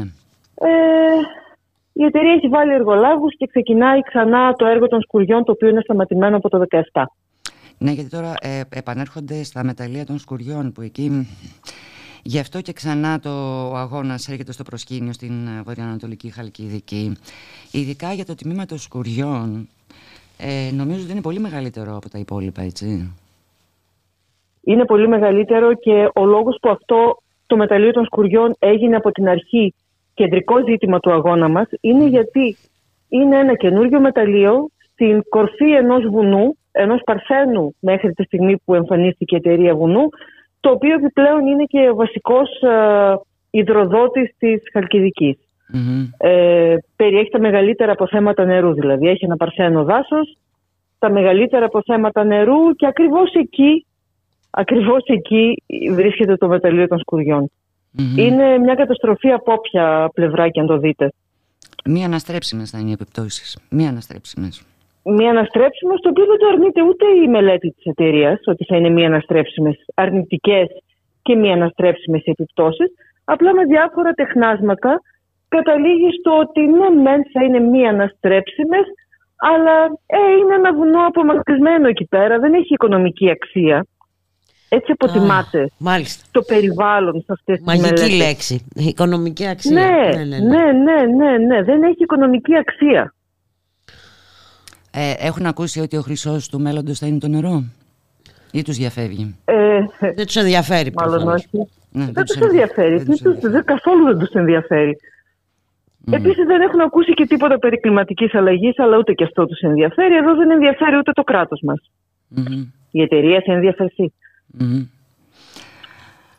Αχ, να κάνουμε μια ανασκόπηση, καταρχάς να συζητήσουμε λίγο για τη νέα σύμβαση έτσι, για να αντιληφθούν και οι ακροτές μας, αν δεν έχουν ακούσει τι, πε- περί τίνος ακριβώς πρόκειται. Γη και είδωρ με τη νέα σύμβαση. Γη και είδωρ. Ε, καταρχήν να πω ότι, ότι α- πιο- ακόμα πιο σκανδαλώδες από το ότι έχουμε μια καινούργια σύμβαση είναι ότι, ε, ότι είχαμε φτάσει στο σημείο πριν από την καινούργια αυτή σύμβαση είχαμε φτάσει στο σημείο που είχε αποδειχθεί με απόφαση του Συμβουλίου Επικρατείας η παραβίαση από την εταιρεία της προηγούμενης σύμβασης σε ό,τι αφορά το ζήτημα της μεταλλουργίας. Και εκεί που το δημόσιο ήταν σε πλεονεκτική θέση Να διεκδικήσει όπου θα μπορούσε, αποζημιώσεις, ναι. όπου θα, ζη- θα μπορούσε είτε να, είτε να καταγγείλει τη σύμβαση είτε να ζητήσει από την εταιρεία περισσότερη τήρηση περιβαλλοντικών όρων, περισσότερα, περισσότερα, δεν ξέρω τι θα ήθελα να κάνουν. Ήρθε, ναι, ήρθε αυτή η κυβέρνηση που τους έδωσε κυριολεκτικά γη και είδωρ μια σύμβαση η οποία ήρθε από τον Καναδά. Μεταφράστηκε στα ελληνικά, ακριβώς όπως σας το λέω, μεταφράστηκε στα ελληνικά και υπογράφηκε και κυρώθηκε χωρίς να αλλάξει ούτε ένα κόμμα. Στη συζήτηση που έγινε στη Βουλή για την κύρωση της σύμβασης δεν υπήρχε κανένας ο οποίος να μην πει τι είναι αυτό που μας φέρατε εδώ πέρα; Α, το οποίο δεν μπορεί, να- δεν, δεν επιτράπει καμία συζήτηση, δεν άλλαξε απολύτως τίποτα. Εντοπίστηκαν πολλά προβλήματα στη σύμβαση, ακόμα και από εισηγητές της Νέας Δημοκρατίας, περίεργο, ε, αλλά η απάντηση ήταν δεν μπορούμε να κάνουμε τίποτα, αυτή είναι η σύμβαση, την ψηφίζετε, δεν την ψηφίζετε. Εγώ θυμάμαι Λοιπόν. τη φωτογραφία, θυμάμαι τη χαρακτηριστική φωτογραφία. Ε, Άδωνης Γεωργιάδης. Με τους πρέσβεις. Ναι, ναι, ναι. Ναι, Ο πρέσβης ναι. του Καναδά και ο Πάιατ. Ε; Και ο Πάιατ, Ναι. βέβαια, βέβαια. Δηλαδή πολύ Τι δηλωτική πιο και ενδεικτικό. συμ- συμβολική. Συμβολική. ναι. Ακριβώς. Έδειξε τα πραγματικά αφεντικά ποια είναι, βρε παιδί μου. Ε, φω- φωτό με τα, με τα Ακριβώς, αφεντικά της ακριβώς. χώρας. Αυτό. Ναι, τα αφεντικά της χώρας και οι υποτελείς, ε, ε, οι υποτελείς υπουργοί οι οποίοι καμώνονται και τους σπουδαίους. Τραγική. Ναι, οι τρα- οποίοι τραγικό υπάρχουν όλο μόνο αυτό. για να. ε, και οι βουλευτές βέβαια, Ναι. και- που υπάρχουν μόνο για να σηκώνουν το χεράκι τους. Ναι, Ασχέτως ναι. διαφωνιών κτλ. κτλ. Ε, Μάλιστα. σε σχέ- Να πω δύο πράγματα σε σχέση με τη σύμβαση. Βεβαίως. Λοιπόν, έχουμε μια σύμ- παρότι έχουμε δει πολλές ε, τραγικές δημόσιες συμβάσεις Ναι. στα, στα χρόνια των μνημονίων, ε, έχω την πεποίθηση ότι δεν έχουμε δει τίποτα σαν αυτό. Ουσιαστικά σας πείζει ένα πλαίσιο κανόνων που ισχύει αποκλειστικά για τη συγκεκριμένη εταιρεία και τη συγκεκριμένη επένδυση, κατά παρέκκληση όλων των άλλων ε, νόμων, η εταιρεία γράφει μέσα στη σύμβαση ότι υποχρεούται να τηρεί τους βασικούς, ε, πώς το λέει, τις βασικές πλευρές του εφαρμοστέου δικαίου. Άντε πείτε μου εσείς ποιες είναι οι βασικές πλευρές και γιατί όλοι οι υπόλοιποι υποχρεούμαστε να τις τηρούμε όλες. ε, είναι επίσης μια σύμβαση η οποία διασφαλίζει ότι θα υπάρχει μια συνεχής οικονομική αιμορραγία του δημοσίου προς όφελος της εταιρείας, γιατί προβλέπεται ότι κάθε τι που δεν αρέσει στην εταιρεία είναι γεγονός ευθύνης του δημοσίου για το οποίο η εταιρεία δικαιούται να ζητάει αποζημίωση. Βασικά την και αποζημιώνουμε μάλιστα συνέχεια για οτιδήποτε. Την αποζημιώνουμε συνέχεια. Πώς γίνεται με τη Fraport; Αυτό. Ναι, κάτι αντίστοιχο. Κάπως ναι. έτσι. Ναι, ναι, ναι. Κάπως έτσι. Ε, Ε, ναι. Επειδή αναφέρθηκες, ε, κυρία Καδόγλου, αναφερθήκατε νωρίτερα στην ε, έγκριση, στην έκδοση από το Υπουργείο Περιβάλλοντος της νέας έγκρισης των περιβαλλοντικών όρων, ε, Ναι. της Ελληνικός Χρυσός δεν είναι αυτοί που συντάσσουν τις εκθέσεις. Κάπως έτσι δεν γίνεται. περιβαλλοντικών ναι, όρων. Ναι, ναι, κάτι, κάποιοι δικοί τους δεν είναι. Ε, Βάζουν αυτοί μέσα τις σε όλες- επιθεωρητές περιβάλλον. ε, αυτή Ναι. την επιτροπή που θα επιθεωρήσει. Ε. Κάτι, τε, κάτι αντίστοιχο γίνεται. Αυτό, αυτό αφορά τις επιθεωρήσεις. Αυτό αφορά τις επιθεωρήσεις. Καταρχήν, Μμ. καταρχήν, μέσα στη μελέτη περιβαλλοντικών επιπτώσεων υπάρχει ένα κεφάλαιο όπου η ίδια η εταιρεία προτείνει τους όρους που θα τις τεθούν. Αυτό. Ωραίο αυτό. Πολύ τους καλό. προτείνει. Οπότε το δημόσιο τους αποδέχεται. Α, δεν μπορεί να βάλει και κανέναν ακόμα. Μμμ. Ε, επιπλέον, ως προς αυτό που είπατε, μέσα στη σύμβαση προβλέπεται ότι ο, έλεγ, ο περιβαλλοντικός έλεγχος της εταιρείας θα γίνεται από έναν ανεξάρτητος σε εισαγωγικά περιβαλλοντικό ελεγκτή, ο οποίος θα πληρώνεται από την Τον εταιρεία. προσλαμβάνει η εταιρεία. θα τον προσλάβει και θα τον πληρώνει η εταιρεία. Μμμ. Δεν απαγορεύεται στους κρατικούς επιθεωρητές περιβάλλοντος να κάνουν ελέγχους. Δεν απαγορεύεται. Ε, μόνο με, προειδο... με ενημέρωση κάποιες μέρες πριν και κατόπιν ραντεβού, δηλαδή η έκτακτη Ε, έλεγχη που ευνηδιαστική είναι βασικό έλεγχη είναι στοιχείο εντελώς, ε, των ευνηδιαστική. περιβαλλοντικών Ναι. επιθεωρήσεων δεν υπάρχουν πλέον έκτακτη έλεγχη, γιατί πρέπει η εταιρεία να τα συμμαζέψει λιγάκι πριν έρθουν οι επισκέπτες, καταλαβαίνετε. Μμμ. Και επίσης ε, λέει η σύμβαση ότι οποιαδήποτε πράξη, παράδειγμα μια βεβαίωση παράβασης, η οποία θα, θα συνταχθεί χωρίς να έχει τη, χωρίς την παρουσία και τη συνυπογραφή του ανεξάρτητου επιθεωρητή της εταιρείας, θα θεωρείται αυτοδικαίως άκυρη. Δηλαδή, μία πράξη δημόσιου φορέα θα θεωρείται αυτοδικαίως άκυρη αν δεν υπάρχει σύμφωνη γνώμη της εταιρείας. Ναι. Ναι. Απίστευτα πράγματα. Είναι απίθανο, Κυριολεκτικά είναι απίστευτα. απίθανο, ναι, είναι απίθανο. Κυριολεκτικά απίστευτα. Ε, και διαβάζω ότι, μ, όπως γράφεται στη, στα, στο παρατηρητήριο, ότι έχουν ήδη στα μεταλλεία της Χασάνδρας έχουν σημειωθεί, ε, συμ- μ, επισημαίνεται δύο δυστυχήματα τα τελευταία χρόνια και αρκετά σοβαρά ατυχήματα. Γιατί έχουν ανη- ανειδικευτό και ανεκπαίδευτο προσωπικό. Εν τω μεταξύ δεν έγιναν και απολύσεις εργαζομένων. Από την Έγιναν ελληνικό πολλές χώρο. απολύσεις. Μμ, Εργαζο... μμ. πολλές απολύσεις. Καταρχήν απολύθηκαν όλοι οι εργολαβικοί εργαζόμενοι από συνεργαζόμενες εργολαβικές εταιρείες. Ε, τώρα βέβαια είναι σε φάση που προσλαμβάνουν κάποιους για το μεταλλείο των σκουριών για το κατασκευαστικό κομμάτι.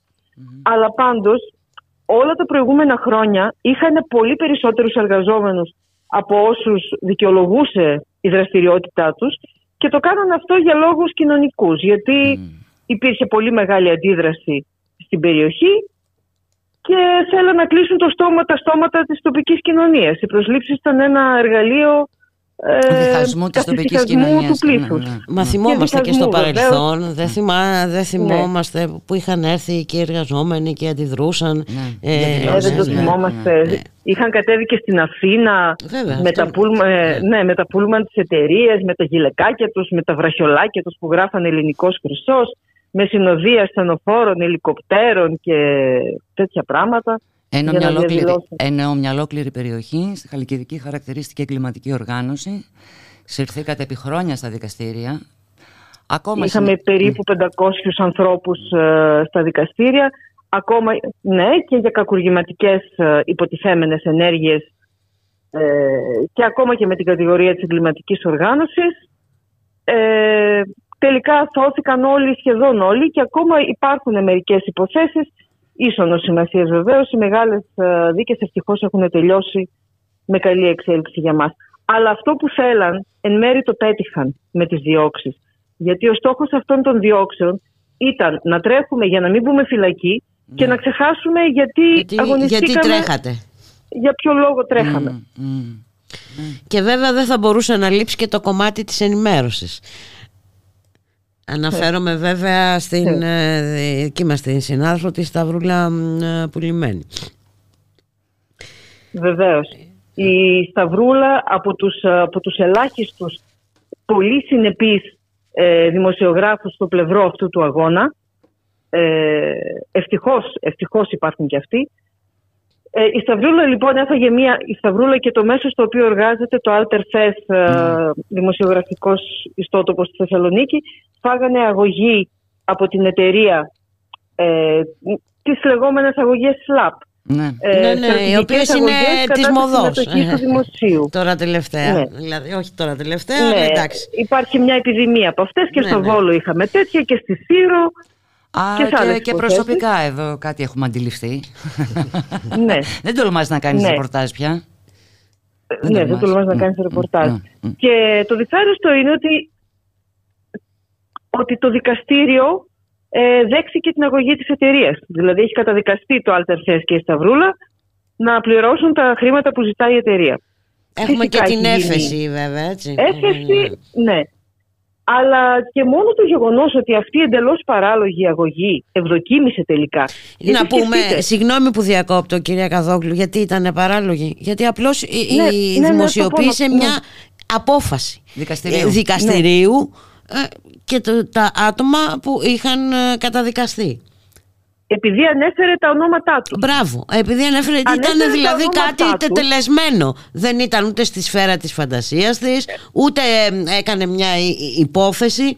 Ήταν Ναι, ένα ναι. γεγονός, τετελεσμένο Ναι. γεγονός. Και επικαλεστήκαμε Ναι. προσωπικά δεδομένα. ε.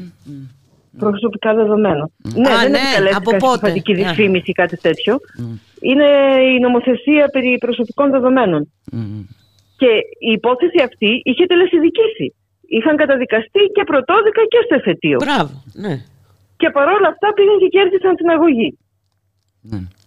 Ναι. Ενώ την ίδια ώρα, λέγαμε για τις δίκες, αναβλήθηκε για έκτη φορά η δίκη δύο πρώην στελεχών της εταιρείας Χρυσού για υποβάθμιση του περιβάλλοντος και μετατέθηκε Ναι. για τις 20 Μαΐου του 2024. Εντάξει. Α, εντάξει.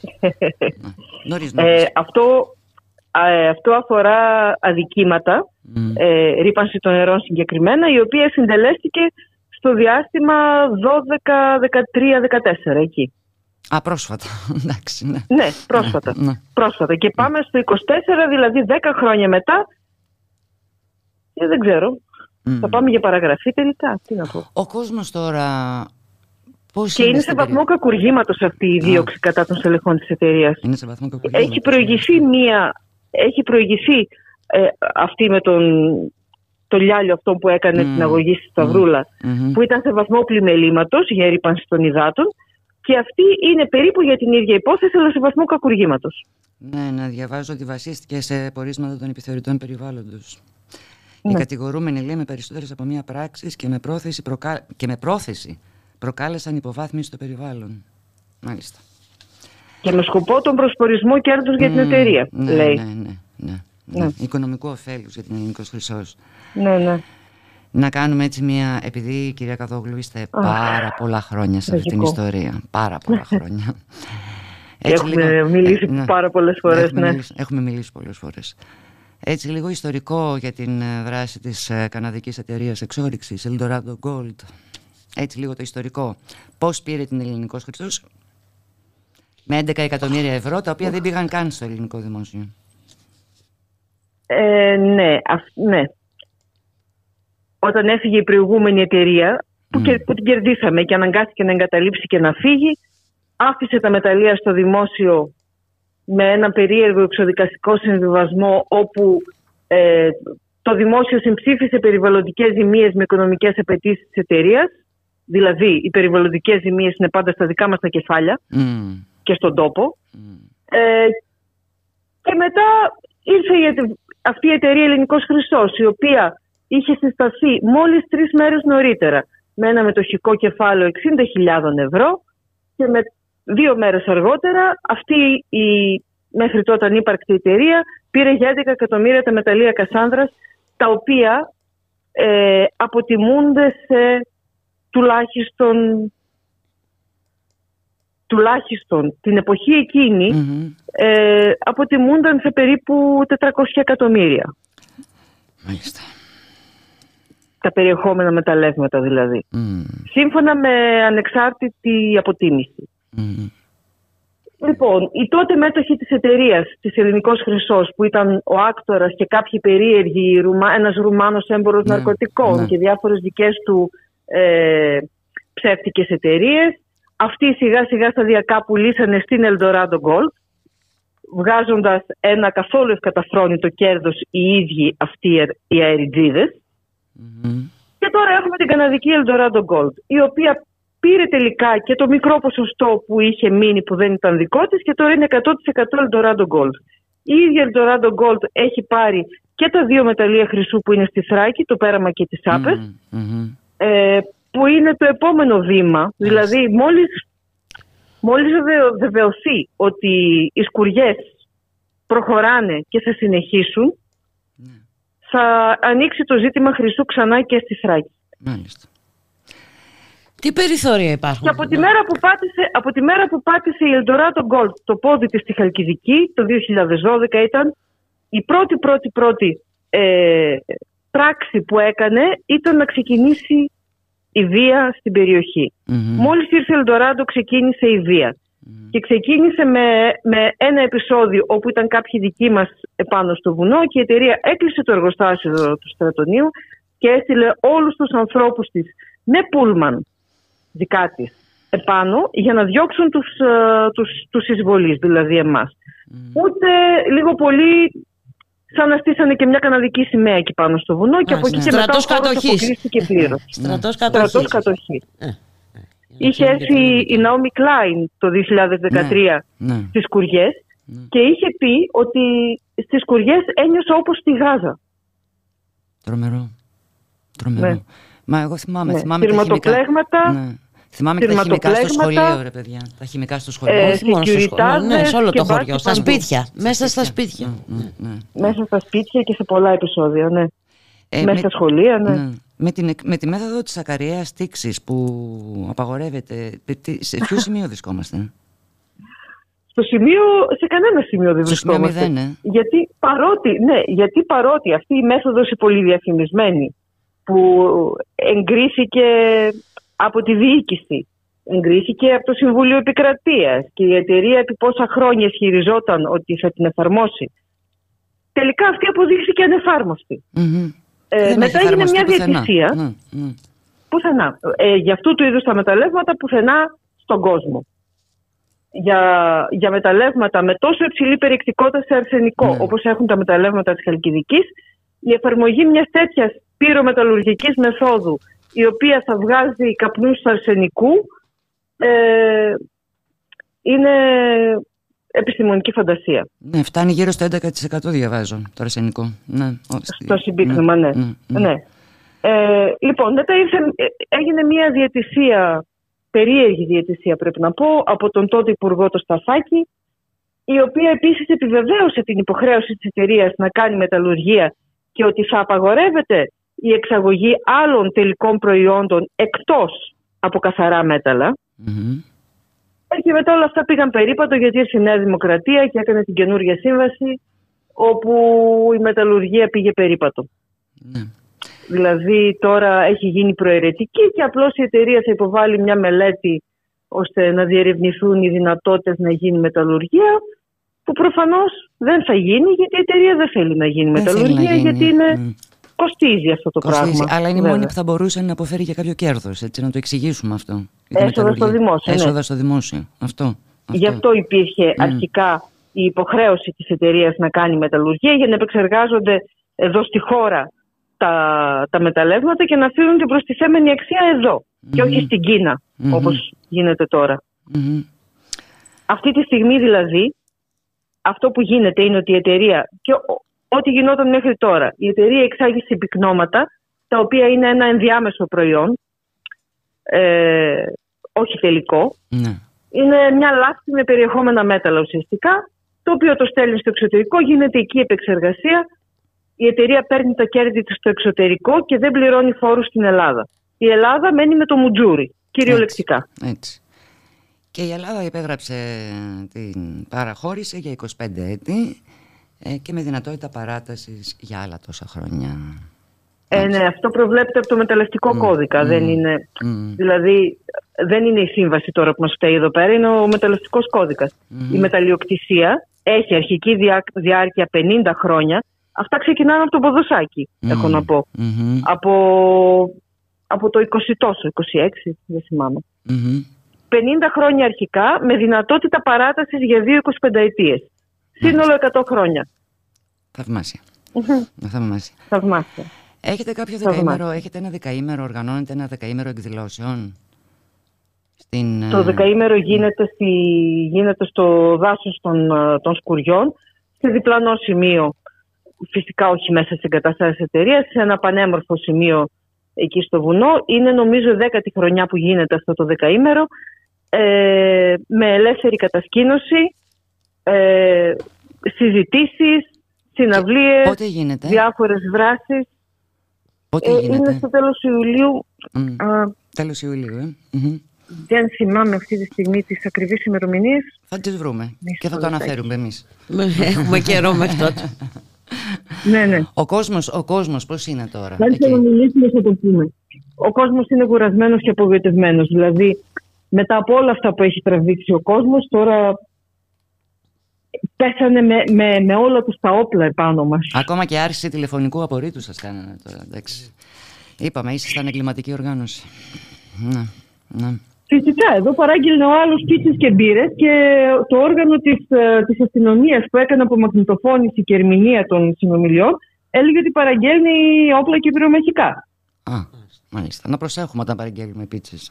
Εντάξει. Να προσέχετε, γιατί ποτέ δεν ξέρετε ποιος Πότε- μπορεί να πώς σας θα, πώς, θα, παρακολουθεί. πώς θα ερμηνευτεί, πώς θα μεταφραστεί. Και με την κυβέρνηση αυτή που έχουμε, το σίγουρο είναι ότι πολλοί από εμάς παρακολουθούνται. Μμμ, μμμ. Για διάφορους λόγους. Ναι. Είστε δημοσιογράφοι. Είναι πολύ πιθανό να παρακολουθήσετε και εσείς. Α, ναι, ναι, κάτι υποψιαζόμαστε. Κάτι Ναι, γιατί υποψιαζόμαστε. συμβαίνουν και κάτι διάφορο όταν μιλάς, κάπου διακόπτεται η γραμμή, πέφτει, κάτι γίνεται, κάποιο... ακούς κάτι θορύβους, κάτι Πάντως στις περίεργα δικές μου πράγματα. απομαγνητοφωνίες θα πέφτει πολύ μπιπ. Πολύ μπιπ. Ναι. Κυρία- Είχαν και πολύ, είχαν, ε, ε, στην πλάκα τώρα, είχαν και πολύ, ήταν πολύ αστείες αυτές οι απομαγνητοφωνήσει. Γιατί ξέρετε, στη Χαλκιδική μιλάνε και με πολύ έντονη προφορά. Ναι. Οπότε έγραφε, έγραφε ο αστυνομικό αυτά που άκουγε και κάθε τρεις και λίγο έγραφε ε, ε, ακατάληπτο. Ακατάληπτο. Τελίτσες. Ακατάληπτο. Πο- Πολύ πέδαμα, μιλάμε για πολύ πέδαμα. Κυρία Καδόγλου, καλή επιτυχία στη σημερινή εκδήλωση. Α, ευχαριστούμε πολύ. Καλή επιτυχία στους αγώνες μας κυρίως, όχι μόνο στο δικό μας, αλλά και Ναι, σε όλους γιατί πρέπει να βρούμε τον τρόπο να παρακάψουμε την κούραση, κυρία Καδόγλου. Ο κόσμος φυσιολογι- πολύ φυσιολογικά ε, έχει κουραστεί. Ε, θεωρεί ότι μ, είναι μάταιοι οι αγώνες, ότι ό,τι και να κάνει μ, μπροστά του βλέπει τείχο. Αυτό πρέπει να σπάσουμε, θεωρώ. Αυτό, αυτό. Αυτό που λένε ότι ο μόνος χαμένος αγώνας είναι αυτός που δεν δόθηκε, ισχύει. Δεν έχουμε και άλλες επιλογές. Μονόδρομος είναι. Δεν είναι. Σας, Ναι, ναι. σας Αν ευχαριστούμε θέλουμε πάρα να πολύ. ζούμε σε αυτή τη χώρα, να εξακολουθήσουμε να ζούμε σε αυτή τη χώρα. Να είστε καλά, κυρία Καδόγλου. Καλή συνέχεια. Σας ευχαριστώ πολύ. Να είστε καλά. Γεια σας. Γεια χαρά. Γεια σας.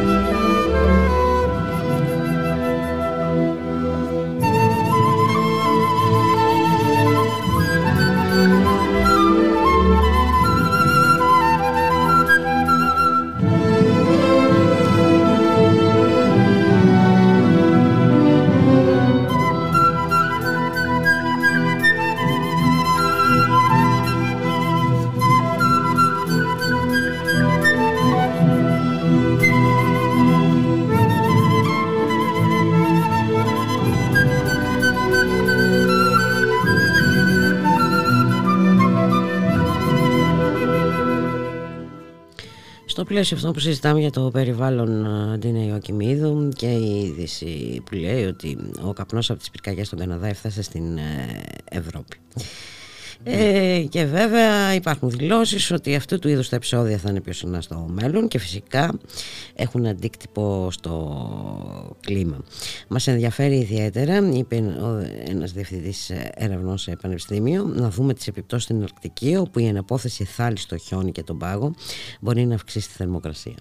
Όλα καλά Όλα, καλά. Εμεί λοιπόν, ανέμελοι, εξορίξει, ε, εξορίξεις, εξορίξεις. Εξορίξει, ανεμογεννήτριε, φωτοβολταϊκά και ε, πάει λέγοντας. Ανάπτυξη λέγεται αυτό. Είπαμε, δεν θα βρίσκουμε δέντρο να κρεμαστούμε. Ακριβώς αυτό. Λοιπόν, να υπενθυμίσουμε πριν αποχαιρετήσουμε για τη σημερινή εκδήλωση στο θεατράκι της Φωκίνος mm-hmm. στην Κυψέλη ε, στις 8.30. Η συζήτηση με θέμα κλιματική κρίση. Ε, θα μιλήσουν Γιάννης Βαρουφάκης, Κρητών Αρσένης, η Ροδιώτη, η κυρία Καδόγλου με την οποία συνομιλούσαμε πριν, ο Αλέξανδρος Μπίστης και η Φέη Τζανετουλάκου. Θα έχει όντως πολύ μεγάλο ενδιαφέρον. Και με αυτά και με αυτά ήρθε η ώρα να αποχαιρετήσουμε τους ακροατές και τις ακροάτριες. Να, καλά. να ευχηθούμε να είναι όλες και όλοι καλά. Και καλώς εχόταν πάντα των πραγμάτων. Θα τα ξαναπούμε αύριο. Για χαρά. Καλώς απόγευμα.